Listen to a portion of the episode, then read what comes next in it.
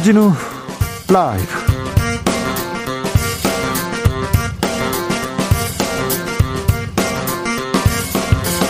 (2022년 3월 18일) 금요일입니다 안녕하십니까 주진우입니다 전 세계 코로나 확진자 다시 증가세입니다. 한 달 정도 주춤했는데요. 우리나라, 중국, 아프리카에서 확산세 큽니다. WHO는 오미크론 변이 전파가 강력하다. 방역 섣부르게 풀지 말라고 경고했습니다. 하지만 방역 당국에서 긴 고심 끝에 거리두기 조정안을 내놨습니다. 그런데 40만 명대 확진자 걱정입니다. 언제까지 이 확산세 이어지고 정점은 언제인지 보건복지부 손영대 손영래 반장에게 물어보겠습니다. 청와대 문은 늘 열려 있다. 문재인 대통령이 윤석열 당선인 향해서 빠른 시일 내에 만나자고 했습니다. 윤 당선인 측은 청와대와 바람직한 결과 있도록 노력하겠다고 밝혔습니다. 윤석열 인수위가 공식 출범했습니다. 최우선 과제 코로나 손실 보상 강조했는데요. 정치연구소에서 인수위에 관해서 들여다보겠습니다. 봄꽃이 피, 지기 전에 청와대를 국민께 돌려드리겠다. 윤석열 인수위가 대통령 집무실로 용산 국방부 청사를 물망해 놓고 조율 중입니다. 그런데 일각에서는 너무 성급하게 추진하는 거 아니냐 우려의 목소리 나오고 있습니다. 사성 장군 출신 김병주 민주당 의원은 국방부로 이전할 경우 예산이 1조 원 이상 든다고 했는데요. 윤 당선인 측에서는 1조는 너무 나갔다 답했습니다. 훅 인터뷰에서 자세한 내용 살펴보겠습니다. 나비처럼 날아 벌처럼 쏜다. 여기는 주진우 라이브입니다.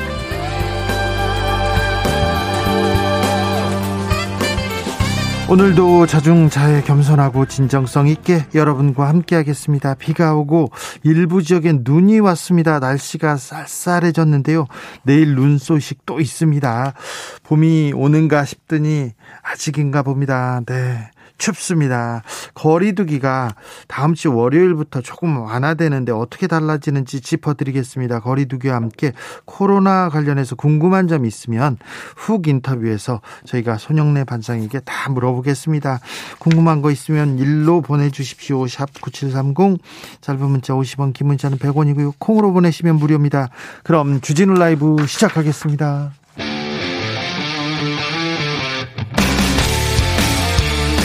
탐사보도 외길 인생 20년. 주 기자가 제일 싫어하는 것은?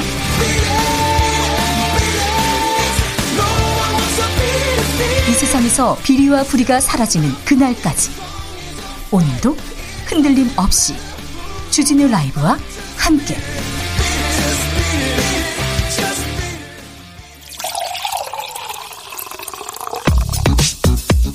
진짜 중요한 뉴스만 쭉 뽑아냈습니다. 줄 라이브가 뽑은 뉴스 주스. 정상근 기자 어서 오세요. 네, 안녕하십니까? 코로나 확진자가 40만 병 40만 명대요. 네, 오늘 코로나19 신규 확진자 수는 40만 7,017명이었습니다. 어제보다 21만여 명이나 줄어들긴 했습니다만 역대 두 번째로 많은 확진자 수고요. 어, 최근 사흘간 확진자가 150만 명 가까이 나온 상황입니다. 자, 방역 지침이 일부 완화되죠? 네, 어, 정부는 오는 21일부터 현행 6인인 사적 모임 인원 제한을 8명으로 확대하기로 했습니다. 아, 다만 오후 11시까지인 식당 등 다중이용 시설의 영업시간 제한은 그대로 유지가 됩니다. 저희가 잠시 후에 2부에서 코로나 관련된 상황 자세하게 알아보겠습니다. 그러니 2부에 집중해 주십시오. 어, 문재인 대통령이 윤석열 당선인과 빨리 만나자 이런 입장을 냈습니다. 네, 문재인 대통령은 오늘 윤석열 당선인과 빠른 시일 내에 이 격의 없이 허심, 허심탄회하게 대화를 잘하는 것이 국민에 대한 도리라는 입장을 밝혔다고 이 박경미 청와대 대변인이 말했습니다. 어, 또한 대화의 조율이 꼭 필요하다고 생각하지 않는다라고 말하기도 했으며 이 참모진들에게는 당선인 측의 공약과 국정 운영 방 향에 대해 개별적 의사 표현을 하지 말 것을 지시했다고 밝혔습니다. 네. 어, 한편 앞서 김은혜 당선인 대변인도 언론 브리핑에서 회동과 관련해서는 이철희 정무수석, 장재원 비서실장이 지속적으로 소통하고 있다라면서 선수들이 경기에 집중할 수 있도록 조금씩 인내하고 지켜봐 주시길 바란다라고 말했습니다. 어, 그러면서 양측은 상호 신뢰를 기반으로 소통하고 있다라고 덧붙였습니다. 다음 주 중에는 만날 것 같습니다. 인수위가 오늘 출범했습니다. 네, 오늘 윤석열 대통령 당선인의 대통령직 인수위원회가 출범했습니다. 당선 8일 만에 인수위가 본격 가동됐는데요. 어, 당선인은 오늘 인수위 첫 회의를 주재하고 새 정부는 일을 잘하는 정부, 어, 능력과 실력을 겸비한 정부가 돼야 한다라며 어, 늘 현장에서 답을 찾는 마음으로 대응해 줄 것을 당부했습니다. 어, 윤석열 당선인은 국민이 먹고 사는 민생 문제를 챙기는데 모든 역량을 집중해 달라라고 주문했고요. 이 저성장과 양극화를 국정과제로 다뤄야 한다라고 말했습니다. 인수위는 대통령 취임식 전날인 5월 9일까지 53일에 걸쳐서 정부 조각 등 국정 운영의 밑그림을 그릴 예정입니다. 국민이 먹고 사는 민생 문제 챙기는데 모든 역량을 집중해 달라 이렇게 당선인은 주문했는데요. 그런데 어, 관심은 지금 대통령실 이전에 있습니다. 네, 인수위원들은 오늘 오후 첫 업무로 대통령 집무실 이전 후보지인 이 광화문 외교부 청사 그리고 용산구 국방부 청사를 찾아 점검했습니다. 어, 이들은 후보지를 면밀히 살핀 후 윤석열 당선인과 최종 논의해서 이전지를 확정할 계획인데요. 어, 그런데 오늘 삼각 지역 인근 주민들이 집무실 이전에 반대하는 시위를 벌이기도 했었습니다. 국방부로 간다고 해서 용산 삼각지에서 좀 시위가 있었습니다. 네, 한편 당선인 측은 집무실 이전에 약 500억 원이 소요된다라고 주장하고 있는 반면 이 민주당은 국방부 및 관련 부대 이전 비용이나 이 지휘 통제 시설 구축 등을 포함하면 1조 원에 이를 것이다라고 주장하고 있습니다. 어, 이런저런 논란에 당선인 측 김은혜 대변인은 어, 윤 당선인의 가장 중요한 공약이었기 때문에 이 중요한 만큼 컨센서스가 필요하다라며 어, 결정까지 시간이 더 걸릴 것이다라고 밝혔고요. 아, 다만 봄꽃이 지기 전에는 국민 여러분께 청와대를 돌려드리겠다라고 말했습니다. 봄꽃이 지기 전에는 청와대를 돌려드리겠다. 아무튼 청와대 이전이 그렇게 중요한 사안인지 저는 잘 모르겠는데요. 봄꽃이 지기 전에 그렇게 서둘러서 결정하지는 않고 꼼꼼하게 잘 따져보고 현명한 결정을 내려주셨으면 합니다. 민주당은 뭐 계속 시끄럽습니다. 그런데 윤호중 민주당 비대위원장이 직무를 계속 수행하기로 했다고요? 네, 윤호중 더불어민주당 비상대책위원장은 오늘 오후 기자회견을 열고 당이 부여한 비대위원장으로서의 직분을 성실하게 수행하겠다라며 비대위원장 사퇴 거부를 공식화했습니다. 윤호중 위원장은 지난 한 주 다양한 고견을 경청했고 지도부 사퇴와 비대위 구성의 문제를 지적하는 목소리도 많았다라면서도 어, 그러나 한결같은 목소리는 민주당다운 혁신의 길을 가야 한다는 것이라고 강조했습니다. 신임 원내대표를 민주당은 다음 주에 선출한다고요? 네, 다음 주 목요일, 그러니까 오는 24일에 어, 이른바 교황 선, 선출 방식으로 불리는 콘클라베 방식의 투표를 하기로 했습니다. 어, 이에 따라 선거는 별도의 입후보 그리고 선거운동 없이 진행이 되고요. 이날 오후 2시 172명 의원 전원을 대상으로 차기 원내대표로 누가 적합한지 묻는 투표를 진행할 예정입니다.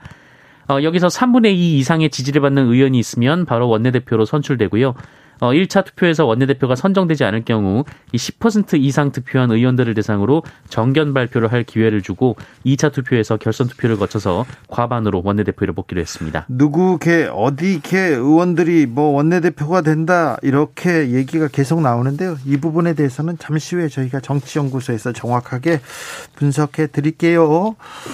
국민의힘 당직자들이 당선됐다고 축하 파티를 했는 것 같아요. 방역 수칙 어겼습니다. 네, 국민의힘 현직 의원과 핵심 관계자 등이 지난 14일 서울 여의도 국회 인근 식당에서 방역 수칙을 어기고 단체 회식을 해서 논란이 되고 있습니다. 몇 명이나요? 음, 총 10명이 참석했다라고 하고요. 윤상현, 김병욱, 구자근 의원이 있었고 또 윤석열 당선인이 후보였을 때 캠프 특보 및 본부장을 지냈던 송태영 충북대 행정학과 겸임교수, 이색창 총괄 본부장 등이 있었습니다. 회식 사실은 송자호 피카 프로젝트 공동대표에 의해 폭로됐습니다. 송자호 대표는 자신의 블로그에 이 국민의힘은 정신 차리십시오라는 글을 게재했는데요. 어, 지인의 초대로 국민의힘 핵심 관계자들의 식사 자리에 함께했으며 그때 본 국민의힘의 모습은 정말 실망 그 자체였다라고 말했습니다. 어, 사진도 공개를 했는데 어, 이 사진은 핵심 관계자 중 한 명이 찍어달라라고 부탁한 사진이라고 설명하기도 했습니다. 어, 그리고 국민의힘 관계자 약 30여 명이 어제 오후 6시쯤 여의도 모 식당에서 또 단체 회식을 하던 중에 어, 이번엔 시민 신고를 받고 출동한 경찰과 구청 관계자들에게 적발이 된 바 있습니다. 알겠습니다. 당선도 좋고 다 좋은데 방역 수칙은 지켜야 될 거 아닙니까? 지금 40만 명, 60만 명 나와 가지고 어, 국민들 다 어려워하고 있는데 지금 회식이라뇨. 네. 음. 노용식님께서 현명한 선택 바랍니다. 청와대 이전 관련해서요. 그러면서 바라면서 소찬이님의 현명한 선택 듣고 싶습니다. 얘기했는데 여기는 음악 방송 아니에요. 저기 순수 음악 방송에 신청하시면 제가 네. 잘 처리하겠습니다. 3123님께서 봄꽃이 지기 전에 평범한 일상을 국민들에게 돌려준다면 최선의 시작이 아닐까 합니다. 대통령을 의사로 치면 병원을 옮길 생각 말고 당장 침상 위에 있는 환자 같은 국민 일상을 치료하는 응급 의사가 돼 주시면 좋을 것 같습니다. 이런 이런 의견 주셨습니다. 0290님께서 윤 당선자 국민들 먹고 사는 문제를 살펴라. 기자 윤 당선자 당선자 점심 메뉴가 제일 궁금해요. 이렇게 얘기하셨는데 네. 요새 네. 언론의 행태가 좀 그렇죠. 네. 국민의 국민을 챙긴다고 민생을 챙긴다고 하는데 왜 기자들은 계속 당선인이 점심을 뭐 먹었나 이 기사만 쏟아내는지 저도 이해가 안 됩니다. 20년 넘게 기자였는데 이해가 안 돼요. 도무지요 자, 법원으로 가보겠습니다. 법원이 도이치모터스 주가 조작 사건을 정식 재판에 회부했습니다. 네, 윤석열 당선인 배우자 김건희 씨가 연루됐다는 의혹을 받은 이그 도이치모터스 주가 조작 사건 관련해서 이 서울중앙지방법원이 약식 기소된 다섯 명을 정식 재판에 회부했습니다. 어, 이들은 김건희 씨 계좌로 도이치모터스 주식을 구매한 것으로 알려진 이른바 주가 조작 선수 이모 씨 등 다섯 명인데요. 어, 최근 자본시장과 금융투자업에 관한 법률 위반 등 혐의로 약식 기소된 바 있습니다. 약식 기소는 재판이 필요 없고요. 어, 벌금 이렇게 되면 어, 그러니까 혐의가 이렇게 가벼워서 정식 재판 하지 말고 이 돈 내고 잘못했다고 빌어라 이렇게 간단하게 끝내는 절차입니다. 그런데 이걸로는 안 되겠다. 정식 재판을 해보자 이 말이지 않습니까? 네 그렇습니다. 법원의 판단 이유는 자세히 알려지진 않았는데요. 어, 한편 검찰은 이 김건희 씨 주가 조작에 돈을 대는 이른바 전주 역할을 했다는 의혹도 어, 계속 수사 중입니다만 이 김건희 씨 소환 계획은 아직 없는 것으로 전해졌습니다. 네, 검찰의 조사는 되지 않을 거예요. 아마 아마 어, 계속 되지는 않을 것 같습니다. 이 대선 결과 때문에 더 어, 검찰 수사가 진전되지 않을 것으로 보이는데 그동안 뭐 했는지 검찰한테 묻고 싶습니다. 법원이 이명박 전 대통령의 손을 들어줬다고요? 네, 이명박 전 대통령이 차명부동산 임대소득에 부과한 종합소득세가 부당하다며 소송을 냈는데 여기서 승소했습니다. 네. 이 대법원 2부는 오늘 이명박 전 대통령이 서울 강남 세무서장과 강남 구청장을 상대로 낸 이 종합소득세 등 부가처분 취소 청구 소송 상고심에서 원고 일부 승소 판결을 확정했습니다. 이명박 전 대통령 차명 부동산, 차명 부동산을 가지고 있는데 여기까지는 팩트인데요. 무슨 일이 있었습니까?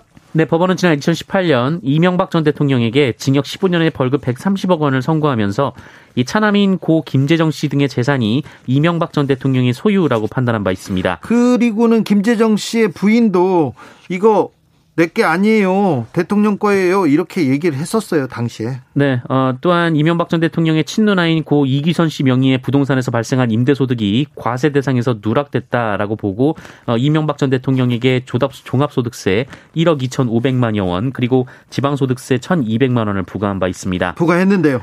어, 이명박 전 대통령은 구치소에 있어서 세금이 부과된 사실을 몰랐다라며 2020년 행정소송을 제기했습니다. 또 제척 기간이 끝난 뒤에 이 세금을 부과했기 때문에 이 처분 자체가 위법하다라고 주장했는데요. 어, 1심은 강남 세무서의 송달은 적법하다라고 판단하면서도 이 세금 부과 제척 기간이 지난 상태에서 처분했다라며 이 원고 일부 승소 판결했고 이 대법원까지 확정됐습니다. 차명 계좌도 차명도 맞고 세금 내야 되는 것도 맞는데 구치소에 간 사이에 내가 영수증을 못 받았기 때문에 이거 이거 처분 안 된다 이렇게 얘기했는데 이 이명박 대통령이 이겼다는 재판입니다. 네. 굉장히 부자인데요. 전 대통령 굉장히 부자인데 부자인데 구치소에서도 굉장히 이렇게 네. 재판을 걸었고요. 네. 승소했습니다. 네. 열심히 더 열심히 살아야 되겠습니다. 저도 주택이나 주택에서 불이 났는데요. 큰 사고가 있었네요. 네, 그제밤 10시 47분쯤 전북 김제한 주택에서 방화로 추정되는 불이 나서 이 뇌병변 장애인 3명 등 모두 4명이 사망했습니다. 4명이나 숨졌습니다. 네, 당시 집안에는 70대 남성과 사실혼 관계인 여성, 그리고 이 여성의 남동생 3명이 있었는데요. 이 남동생 3명이 모두 거동이 불가능할 정도의 중증 장애를 앓고 있어서 불길에 빠져나오지 못했습니다. 어, 여성만 불이 번지기 전에 몸을 피해서 화를 면했는데요. 어, 이들은 2006년 대구에서 김제로 이사를 한 뒤 함께 살았다고 합니다. 어, 그런데 함께 사망한 매형이 신변을 비관해서 인화성 물질을 끼얹고 불을 질러서 극단적 선택을 한 것으로 추정되고 있습니다. 아이고. 어, 간신히 몸을 피한 여성은 남편이 평소에도 다 죽이고 나도 죽으면 된다라는 식의 말을 자주 했었다고 경찰에 진술했다고 하고요. 이 남성은 수일 전 주유소에서 휘발유가 든 1.5리터 페트병을 사왔고 이를 발견한 여성이 화를 내며 치우기도 한 것으로 알려졌습니다. 네.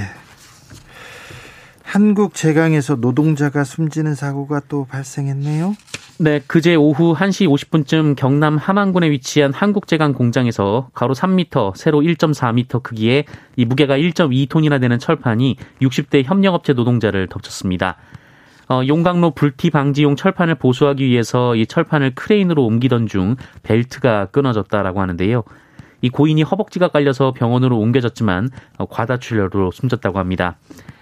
어, 주변에 동료 직원 3명이 있었지만 모두 다른 작업을 하고 있어서 고인의 비명 소리를 듣고서야 사고를 알게 된 것으로 전해졌고요. 사고 당시 작업 지휘자는 없었던 것으로 확인됐습니다.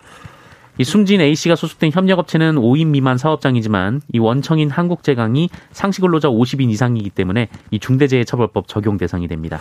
주진우 라이브 듣는 청취자들은 아, 왜 이렇게 노동 현장에서 사람들이 많이 죽어 이렇게 생각하실 텐데요. 그전엔 더 많이 죽었습니다. 더 많이 죽었습니다.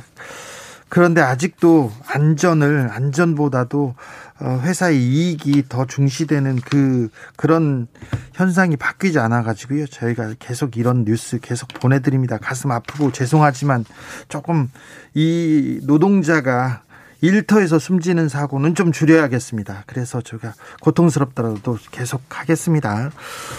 불법 영업을 하면서 비밀 통로까지 만든 유흥주점 그런 업소가 발견, 됐어요 네, 경찰 단속을 피하겠다며 유치원 옆 건물에 출입문을 두고 무허가 영업을 하던 유흥주점이 적발됐습니다.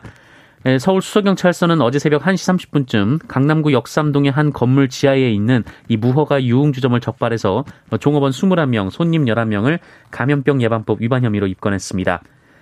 어, 현장에서 붙잡힌 답, 어, 업주는 이 단속이 시작되자 출입문을 잠그고 손님과 종업원을 비밀 통로 등으로 도피시키는 등 증거 인멸을 시도하다가 현행범으로 체포가 됐습니다. 어, 해당 업소는 지난해 5월부터 12월까지 무허가 영업으로 이미 세 차례 단속됐던 것으로 확인됐는데요. 그래도 계속 영업했어요? 네. 지난달 이 업소를 인수한 업주는 이 단속을 피하겠다면서 옆 건물 지하로 이어지는 비밀 통로까지 만들고 어, 출입문 또한 업소 옆 건물에 뒀던 것으로 파악됐습니다. 이 출입문 옆에는 유치원이 있었는데요. 아울러 손님과 종업원들을 옆 건물 주차장에 대기시키면서 주변을 확인한 뒤에야 이들을 업소로 들이는 치밀함을 보이기도 했었다라고 합니다. 증거인멸을 시도했습니다. 그러, 그러니까 더 좀 엄하게 처벌해야 되는데 아, 이런 분들 아이고 코로나 시대에 지금 40만 명씩 나오고 있는데 조금만 참아달라고 그렇게 호소하는데 아이고 밀접 밀폐된 업소에서 이런 데 가다가 가서 코로나 걸리면 어쩌려고 아무 생각이 없는 것 같습니다. 어미 처벌해 주십시오. 밤마다 외제차를 훔쳐 질주하던 10대들이 있어요. 네, 이 충북 청주시의 한 아파트 지하 주차장에서 고급 수입차를 밤마다 몰래 운전했던 미성년자 3명이 경찰에 붙잡혔습니다. 어, 이들은 우연히 문이 잠겨 있지 않은 차에서 보조키 하나를 발견했는데 이 보조키를 들고 주차장을 돌아, 돌아다니면서 눌러보다가 어, 문이 열리는 수입차를 발견했고 이 차를 끌고 나와서 주변 일대를 질주했다고 합니다. 예. 어, 그런데 이 범행이 일주일 동안이나 이어졌습니다. 어, 심지어 12시간 넘게 차를 모는 날도 있었다라고 하는데요. 이 범행을 들키지 않기 위해서 이 차량 주차도 원래 있던 자리에 잘 해놓고 어, 그 자리에 다른 차가 될까봐 어, 이 삼각대를 다시 세워놨다라고도 합니다. 어, 또 운전하는 시간에는 이 차량 블랙박스까지 꺼뒀다라고 하는데요. 주도 면밀하네요. 네, 그러다가 이 짐을 꺼내려고 다시 주차장에 돌아온 주인이 차가 없어진 것을 알게 되면서 이들의 덜미가 잡혔습니다. 어, 경찰은 도난 신고를 받고 휴대전화와 연결된 자동차 위치 추적 앱을 통해서 이들을 추적해 검거했다고 하고요. 특수절도와 무면허 운전 혐의로 입건을 했습니다. 재미로 호기심으로 이런 것 안 됩니다. 특수절도고요. 이분들 그 감옥 가요. 감옥 갑니다. 이거 큰일 납니다. 아, 호기심으로라도 절대 남의 물건에 손을 대는 거는 안 됩니다. 절대 안 됩니다. 주스 정상근 기자와 함께했습니다. 감사합니다. 고맙습니다. 정선아님께서 종로 구민으로서 용산 찬성합니다. 우리도 편하게 조용하게 시위 없는 주말 보내고 싶어요. 아 청와대 그러니까 종로 청와대 주변에 있는 분들은 청와대가 갔으면 하는 생각이군요. 용산 삼각지에 있는 분들은 안 돼요 하고 시위에 나섰는데요. 이용래님께서 우크라이나에 포탄에 죽어가고 있는 우리나라는 작업물에 죽어가고 있고 도대체 세상에 죄 없는 사람들이 왜 이렇게 힘들고 잔인한 걸까요? 네, 힘없는 사람들한테만 이렇게 잔인한 세상 이런 생각을 해봅니다. 아이고 참 이런 세상은 좀 바뀌어야 되는데요. 0290님께서 슬프고 또 안타깝지만 일하러 나갔다 집으로 돌아오지 못하는 노동자의 사연은 계속 들려주세요. 그래야만 조금씩이라도 바뀌겠지요. 고맙습니다. 덕분입니다. 아, 죄송합니다. 하지만 조금 저희가 계속해서 계속해서 보도해서 그런 환경 바꾸도록 노력하겠습니다. 네, 그래 고통스럽지만 조금만 참아주시고 힘을 주십시오. 교통정보센터 다녀오겠습니다. 김한나 씨.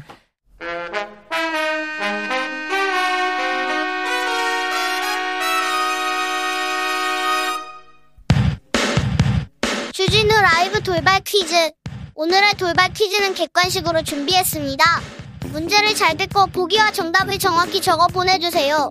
러시아 최고 발레리나로 꼽히는 올가 스미르노바가 러시아의 우크라이나 침공을 비판한 뒤 이 발레단을 탈퇴했다고 미국 CNN 방송이 보도했습니다. 전쟁에 반대해 이 발레단을 떠난 러시아 무용수는 스미르노바가 처음인데요. 러시아의 한 무용평론가는 이번 결정을 두고 러시아 발레계의 폭탄 투하와 같다고 말했습니다.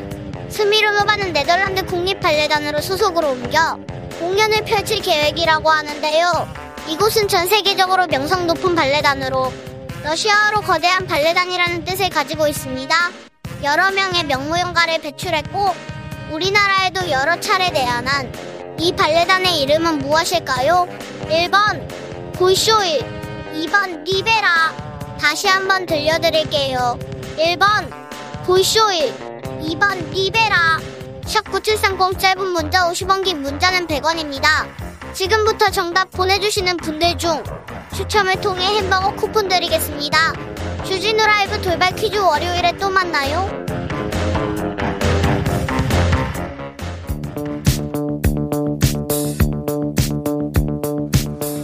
대한민국 정치의 새로운 100년을 준비한다. 21세기형 국회 싱크탱크 정치연구소 영앤영. 정치권에 보내는 고급진 비대면 정치 컨설팅 오늘도 뜨겁게 분석해 보겠습니다. 정치는 데이터다. 정치는 과학이다. 박시영 민지코리아 컨설팅 대표 안녕하세요. 네 반갑습니다. 정치는 촉이다. 정치는 감이다. 최영일 평론가 어서 오세요. 안녕하십니까. 네. 원, 오늘 대통령 인수위원회 현판식이 있었습니다. 인수위 이제 벌써 굴러갑니다. 네. 인수위가 이제 시작됐죠. 네, 시작됐... 근데 뭐 이미 사실은 이제 지난 주말부터 어, 안철수 인수위원장, 예. 권영세 부위원장, 그리고 이제 위원장, 특위위원장 등등 발표가 되면서 쭉 분위기가 잡히다가 24명 인수위원이 딱 세팅이 끝나고 오늘 현판식을 하고 첫 회의를 하고 나니까 자 이제 기조와 그리고 인수의 성향, 스타일이 좀 분석이 되는 거예요. 네. 그래서 지금 이름이 바로 벌써 나온 게 서오남 서운함이요. 그 표준이 저예요, 저. 네. 저. 50대. 서울 출신 57세 평균 연령 네. 남성. 근데 제가 해당되지 않는 건 이제 서울 출신이 아니라 서울대 출신. 네. 네, 서울대 출신이 많아요. 네. 이번에. 그래서 이제 그게 지금 서울 법대 출신만 다섯 명이에요. 단선인도 그렇고 이 권영세 부위원장, 거기에 박주선 지금 이제 이 그 어 출범식 출범식이죠. 출범식인데 네, 네. 이제 대통령 취임식 준비위원장 네. 네, 출범식입니다. 그 외 등등입니다. 그래서 이제 서운함이라는 표현이 있고 또 다른 매체에서는 MSG 인수위다. MSG는 뭡니까? 예. M은 MB M. 정부 인사들과 아, 네. G는 GH 박근혜 전 대통령 인사들과 예. 그리고 중간에 S는 역시 서울 출신이 아, 네. 다수다. 어. 서울대 주로 출신이 MB 다수다. MB 정부 때 참여했던 분들이 좀 많죠. 네. 네. 아, 이게 재밌는 게 MB 정부 때의 인사들이 주로 외교 안보 라인이에요. 그렇죠. 그리고 박근혜 정부 인사들은 경제 라인이에요. 그래서 이게 섞여 있지 않고 분과별로 이렇게 나뉘어 있습니다. 그것도 그래요. 묘한 지점이죠. 네, 아무튼 이명박 사람들이 다 대거 들어왔다 이런 건 좀 강조할 점인데 어떻게 보셔 보이, 음. 보입니까? 아니 뭐 진짜 뭐 얘기 나온 거 보니까 이제 여성들이 좀 적다. 그리고 네. 호남 인사가 좀 적다. 뭐 이런 얘기들이 좀 있고요. 지역별로 청년도 보면. 청년도 없습니다. 그래 이제 네. 예를 들면 원전 뭐 이런 문제 상당히 강조했는데 그런 어떤 전문가도 좀 빠진 것 같고 핵심은 부동산 전문가가 네, 없어요. 부동산 전문가도 네. 좀 빠지고 그래서 뭐 물론 이제 인수위 밑에 또 다양한 분들이 참여하실 테니까 음. 또 네. 보강을 좀 하겠죠. 네. 네. 김병민 전 대변인은 실무 경험이 풍부한 분들 위주로 이렇게 꾸리다 보니까 네. 인수위가 이렇게 됐는데 아, 근데 인수- 사람들의 관심은 인수위보다는 네, 내가 청와대에 청와대. 대해서 용산을 옮기느냐 아. 외교부 일로 다 가 있어요. 거기로 가. 있어서 그런데 관심이 없어요 인수위원들은. 청와대를 옮기는 게 그렇게 중요한 사안일까 이런 생각이 드는데 음. 어, 여기에 지금 관심이 가 있는 동안 뭐 어떤 또 다른 일이 벌어질지 어떻게 보십니까? 그러니까 지금 문제는 뭐냐면 광화문 시대 열겠다. 네. 국민과 소통을 더 이제 적극적으로 강화하겠다. 이거 좋아요. 그래서 방법은 운영의 묘가 많아요. 네. 그러니까 뭐 기자간담회 좀 정례화하고 뭐 주간이든지 이렇게 되면 어우 대통령이 이제 메시지를 자주 내네 이런 것도 될 수 있고 그래서 대통령은 어디든 갈 수 있어요. 옛날에 박근혜 정부 때 유명한 얘기가 있습니다. 대통령이 계신 곳이 집무실이다. 네. 그러니까 물리적 공간을 뭐 이렇게 세팅하려고 하다 보니까 건축 사업처럼 지금 돼 있어요. 인수위 사업이 그거 아니고 대통령이 광화문에 정부종합청사에 가서 국무총리실 뭐 옆에 이 간이 집무실 하나 만들든지 나가 있으면서 좀 예를 들면 부처 사람들하고 더 소통 많이 하고 국방부에도 예를 들면 대통령이 가서 뭐 여러 가지 이제 국방 상황들 안보 상황 수시로 점검하고 이러면 되는데 문제의 핵심은 어디서 터지냐 하면 김은혜 대변인 얘기를 듣고 전 놀란 게 뭐냐면 처음에는 대통령이 청와대로 들어가실 가능성은 제로다. 절대 안 들어간다는 의미로 들리잖아요. 제로라는 네, 말이 네. 쉬운 게 아니잖아요. 그리고 네. 오늘 나온 얘기는 조금 컨센서스가 중요하다. 공감대가 마련돼야 되니까 시간이 필요하다고 미뤘지만 봄꽃이 지기 전에 청와대를 돌려드리겠다. 국민들에게. 그럼 이게 뭐냐면 지금 청와대, 지금 문재인 대통령도 과거 대통령 집무실 본관이 아니라 비서관들하고 소통 강화하기 위해서 지금 여민관 안에 내려왔죠. 집무실을 예, 만들어 놓고 이 집무하신다는 거 아닙니까? 네. 그러면 그 정도면 되는데 왜 청와대라는 저 넓고 안전한 공간을 굳이 다 완전히 폐하고 다른 곳으로 옮겨야만 하는가 문제가 커진 거죠. 국민들이 볼 때는 왜 이렇게 졸속 추진하느냐 왜 이거 이렇게 가지고 급하- 이제 급하냐? 예 그렇죠 왜냐하면 보통 보통 이삿짐 그 쌌, 어, 이삿짐 옮길 때도 이사하는 자리 알아볼 때도 굉장히 신중하지 않습니까? 원룸도 한 달 걸린다고 합니다. 네. 그리고 빨라요. 사실 기존에 여민이 일관 가보면 네. 그 청와대 그 대통령 집무실하고 그 비서실장실이나 여타 주요 비서관실들이 진짜 걸어서 음. 네네. 한 50초도 안 걸립니다. 네네. 바로 붙어 있거든요. 그래서 그 시민들과 소통의 문제는 별개고, 그건 음. 이제 아까 말씀하셨듯이 기자들하고 뭐 정례적인 간담회를 자주 한다든가 소통을 또 현장 방문을 많이 한다든가 이런 음. 그렇죠. 걸로 얼마든지 극복될 수가 있는데, 네. 근데 이제 그 대통령이라는 게 집무실이 그런 그 소통만 따질 건 아니에요. 음. 보안과 안보 문제가 굉장히 큰데 지금 어 뭐 여당 지금 이제 야당이죠 김병주 의원 주장에 의하면 뭐 1조 가까이 그 소요된다. 음. 국방비 국방부 그 옮기는 비용까지 국방부 다 이전 예산이 더 많이 더 많이 든다. 뭐 7천억 그런 얘기도 정도. 지금 나오고 있어서 예산 문제도 만만치 않은 것 같고요. 네. 보안 문제, 안보 문제 뭐 굉장히 또 요즘에 북한 동향이 또 만만치 않고 음. 이러다 보니까 왜 하필 국방부냐 이런 얘기가 지금 나오고 있는 상황 아닙니까? 그래서 음. 청와대가 너무 이렇게 급하게 가려고 하는 거 아닌가 그런 생각도 좀 음. 듭니다. 이흥수님께서 청와대만 들어가면 다 불통 대통령이 되니 옮겨보는 것도 나쁘지 않습니다. 네네. 얘기했고요. 손종태님이 청와대 옮기는 거 국민한테 물어봐야 되는 거 아닌가요? 아마 여론조사 기관에서 조사를 하고 뭐 여론 동향을 또 아, 밝히겠죠. 다음 주에 나온다고 해요. 왜냐하면 이게 그 긍정적인 거 부정적인 면 다 있을 수 있잖아요. 네네. 이게 조금 더 어, 논쟁이 돼야 음. 국민들이 좀 판단하기 쉽죠. 네. 예. 알겠습니다. 이 문제는 지켜보겠습니다. 지켜보겠습니다.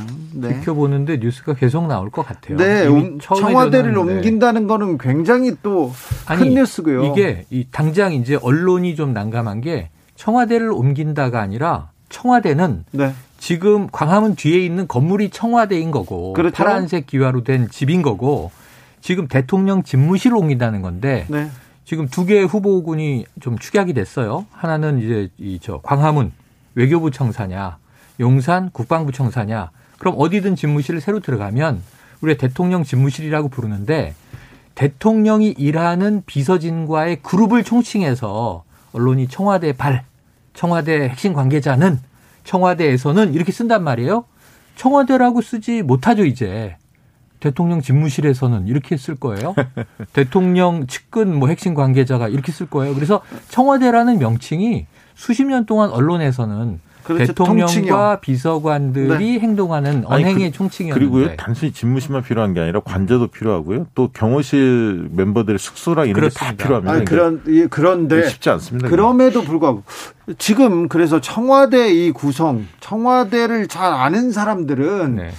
아, 옮기기 어려울 거라고 이렇게 얘기하는데 그럼에도 음. 불구하고 윤석열 당선인 측에서는 음. 그래서 옮긴다는 거 아니에요. 경호법을 네. 이렇게 바꿔서라도 네네. 어, 뭐 경호상 문제가 조금 있더라도 예. 보안상 문제가 있더라도 무조건 가겠다. 어. 근데 이게 만약에요. 네. 국민들 여론조사를 해서 특히 서울 시민들이 음. 굉장히 그게 오히려 불편 시민들 불편을 가중시키고 교통난이라든가 여러 가지 그다음에 고도 제한 막 이런 게 이제 생길 텐데 네네.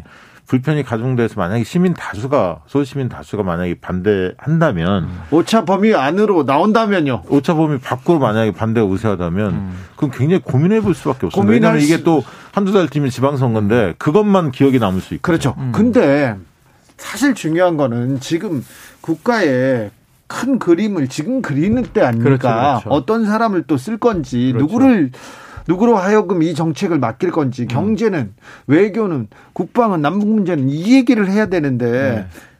모두 모두의 시선이 지금 예.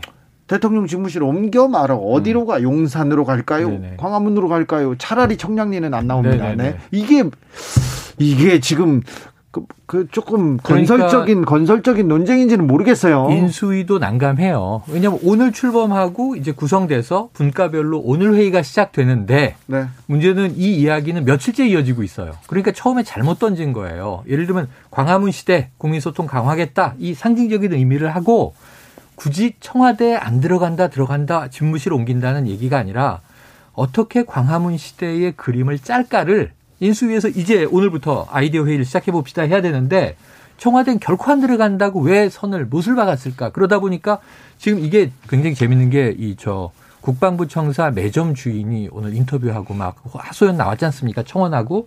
근데 문제는 문제는 제가 단언컨대 자, 예산이 1조 가까이 든다. 단 뭐 천억 원 이상 든다 하더라도 자, 국회에서 이게 승인이 나겠는가? 1. 두 번째는요. 4월에 4월 15일 북한 태양절입니다. ICBM 발사할 건가? 한미 합동 군사훈련 올해는 지난 코로나 때문에 못한 거좀 대대적으로 하고 전시작전권 환수 문제도 논의하고 4월부터 그러니까 여러 가지 안보 상황이 긴장인데 장재용 님이 네. 지적했는데 국방부는 길에 나앉게 됐어요. 지금 이사 가야 됩니다. 아, 국방부, 합동참모본부, 사이버사령부 네. 중요한 기구가 지금 그 국방부 청사에 10개 부대가 있는 거고요. 핵심 부대가. 그다음에 5월 9일까지는 이 국방부 청사 이전이 문재인 대통령의 결정 사안이에요. 지금 어떻게 5월 10일 날 취임식을 하면 국방부에 어떻게 들어간다는 거죠? 윤석열 대통령이. 왜냐하면 지금 두 달 준비하겠다는 건데 5월 9일까지 만약에 현 정부가 어, 국방부 이전 안 됩니다. 4월까지 군사적인 행동들이 있기 때문에 안보 상황이 엄중하기 때문에 대대적인 이사가 불가합니다. 그럼 취임하고 하시죠. 그러면 5월 10일부터 준비를 시작해서 그럼 7월에 들어간다는 얘기예요. 지방선거 치르고 그럼 그럼 이게 지금 왜 이렇게 시끄러운 걸까? 저는 그 첫 번째 의제를 인수위가 구성되기도 전에 핵심 인물들이 잘못 던진 것이다. 왜 이걸 던졌을까? 부동산 문제라든가 그거는 코로나 그 문제를 냈어야 되는데. 윤석열 당선자의 의중을 반영한 메시지 아닐까요? 음. 그 그만큼 강한 의지를 갖고 있었기 때문에 네. 대변이나 이런 쪽에서 메시지가 나오는 거죠. 그걸 누가 봐도 어, 국정 방향이라든가 이런 얘기들이 더 무르익고 그게 국민들한테 알려지는 거를 그게 상식적이라고 봤을 텐데 음. 어, 지금 청와대 옮기는 문제가 이게 최고의 문제로 음. 부상한 것은 그만큼 당선자 뜻이 확고하다 이렇게 보여지는 거죠. 그런데 이게 지금 국정 최우선 과제는 아닙니다. 오늘도 뭐 윤석열 당선이 일 잘하는 정부, 국민 네. 신뢰 네. 얻겠다, 민생 챙기겠다 계속 그런 얘기를 했기 예. 때문에 국민과 국익. 자, 네. 이 얘기 지금 대통령 집무실 어디로 가느냐를 떠나서 네, 국민과 국익을 어떻게 챙길 건지 그것도 네네. 좀 지켜보겠습니다. 귀염둥이님께서 온라인 시대입니다. 온라인으로 소통하시죠? 얘기하셨고요. 네, 메타버스 청와대 만들면 되죠. 오사공호님 집주인도 시간을 주고 집을 비우라고 합니다. 이렇게 얘기했습니다. 자, 이사 문제는 이 정도로 음, 적고요. 지켜봐야죠. 네. 민주당으로 가보겠습니다. 민주당은 네네. 선거에서 졌습니다. 선거에서 졌습니다. 쇄신과 반성의 시간을 갖고 있습니까? 근데 이게 어떤가요? 지금 사실은 그 0.7% 포인트 음. 차로 아사스게 지금 예를 들면 패배를 했잖아요 음. 민주당이 이제 그 아사스게 지다 보니까 이것을 어떻게 해석하고 어떻게 혁신할 건가에 대한 온도 차이는 분명히 있는 것 같아요. 내부 내부에. 그렇죠. 멘붕은 분명한데 어찌하지 지금. 그러니까 예를 들면 이게 뭐 한 5% 이상 차이가 났다, 음. 득표율 차이가 났다. 그러면 뭐 전면 쇄신 네, 여러 네, 얘기가 네, 나왔을 네. 텐데. 해체 재구성. 이게 이제 누구 탓 탓을 계속 이야기하다 보면 음. 탓이라는 게 정답이 없지 않습니까, 음. 사실. 그래서 어, 지도부 비대위 쪽에서는 가급적이면 포지티브한 대안을 제시하는 쪽이 좋다. 네네. 메시지를 하더라도. 그러니까 네. 어떤 문제가 있었으면 어떻게 그럼 극복하자는 쪽으로 음. 얘기가 나와야지 이게 무조건 잘못이야. 왜냐하면 잘못에 대해서는 음. 여러 가지를 지적할 수 있거든요. 사실 그런 걸 다 반영 하고도 굉장히 열악한 환경에서 이재명 후보가 굉장히 선전한 거 아닙니까? 누가 음. 봐더라도 정권 교체 여론이 높았기 때문에. 네. 그런데 이제 지금 이제 비대위 구성 관련해서 이제 논쟁이 좀 있었죠. 어, 예를 들면 이제 지방선거 얼마 안 남았습니다. 사실 얼마 안 네. 남았는데 지금 상황에서 전면적인 어떤 비대위 예를 들면 구성이 외부 인사를 들이고 막 이렇게 하다 보면 지방선거를 사실은 제대로 치를 수 없는 환경에 놓일 수도 있어요. 음, 음. 그러니까 예를 들면 과거에는 이런 선거를 지게 되면 토론을 합니다. 음. 그래서 외부 교수들이나 외부 학자들 불러서 연석회의 하죠. 어, 막 네. 이제 뭐 질타합니다. 막 여러 가지 얘기하고 그걸 또 언론이 막 받아 쓰고 해임 분석하고 누구 네. 또 잘못하고 지목하죠. 그렇죠. 백서 만들죠. 그리고 이제 여론조사 막 돌려서 뭐 패배 원인 네. 규명하고 막 이렇게 갑니다. 음. 그게 거의 한 달짜리예요, 사실은. 네. 프로세스가. 이상도 걸려요. 네, 그 의총회, 의원총회도 외부 또 명망성 있는 와서 음. 꾸짖고 네. 당신도 뭐 했어? 막 이렇게 얘기합니다. 어. 그러다 보면 지방선거 하나도 준비를 못 합니다. 그러니까 어, 굉장히 어려운 상황이 뭐냐면 지방선거 현실적으로 바로 곧바로 있다는 거. 왜냐하면 공천 작업을 해야 하거든요. 두달 네. 앞으로 다가왔으니까. 당장 이달 말에 공천관리위원장을 아마 그 임명을 해야 할 겁니다. 네. 공천관리를 그렇죠, 그렇죠. 책임지는 사람을. 그래야 다음 달 말쯤에 내부 경선 들어가거든요. 당 음. 경선을 들어가려면 뭐 눌도 손봐야 하고 그다음에 뭐 전략 공천 하니 많이 혁신 공천을 어떻게 할 거니 이런 것들을 다 정해야 하거든요. 음. 그러면 이달 말에 공천관리위원장을 모셔야 할 텐데 음. 그런 상황 속에서 지, 도부가 총사퇴를 하고 외부에서 사람을 들여올 수 있느냐 그런 시간이. 그런 현실적 판단을 저는 했다고 보고요. 네. 물론 그 윤호중 비대위원장의 책임도 있죠. 당연히 음. 원내대표로서 제대로 했느냐 비판받을 수 있죠. 그렇지만 지금 상황에서 그래서 어제 이제 초선 의원들이 모였어요. 한 40명 정도 모인 네, 걸로 알고 네, 있는데 윤호중 비대위원장은 이제 간담회를 한 거예요. 음. 물론 안 한다 하는 분들도 제가 듣기로 한 10명, 5명, 10명 정도 있었던 것 같고 근데 대체적으로 어 자리를 보존하되 혁신을 과감하라 이런 주장이 좀 더 많았다는 겁니다. 예를 들면 초선 의원들 분위기는 그래서 이제 오늘 윤호중 비대위원장은 어, 혁신하겠다. 네네. 네. 그런 어떤 메시지를 통해서 본인이 책임지고 끌고 나가겠다. 이렇게 이야기를 했는데 지켜봐야 할 대목인데 민주당이 좀 깨달아야 할 건 뭐냐면 음. 여소 야, 야대입니다. 야대. 그렇죠. 야당이 국회 다수 의석을 가지고 있어요. 그러면 이재명 후보가 약속했던 부동산 문제나 PPP 제도, 소상공인들 살리는 제도라든가 음. 또 정치 혁신을 얘기했던 부분이 많이 있지 않습니까? 음. 뭐 기초원두 중대 선거구제를 도입하겠다.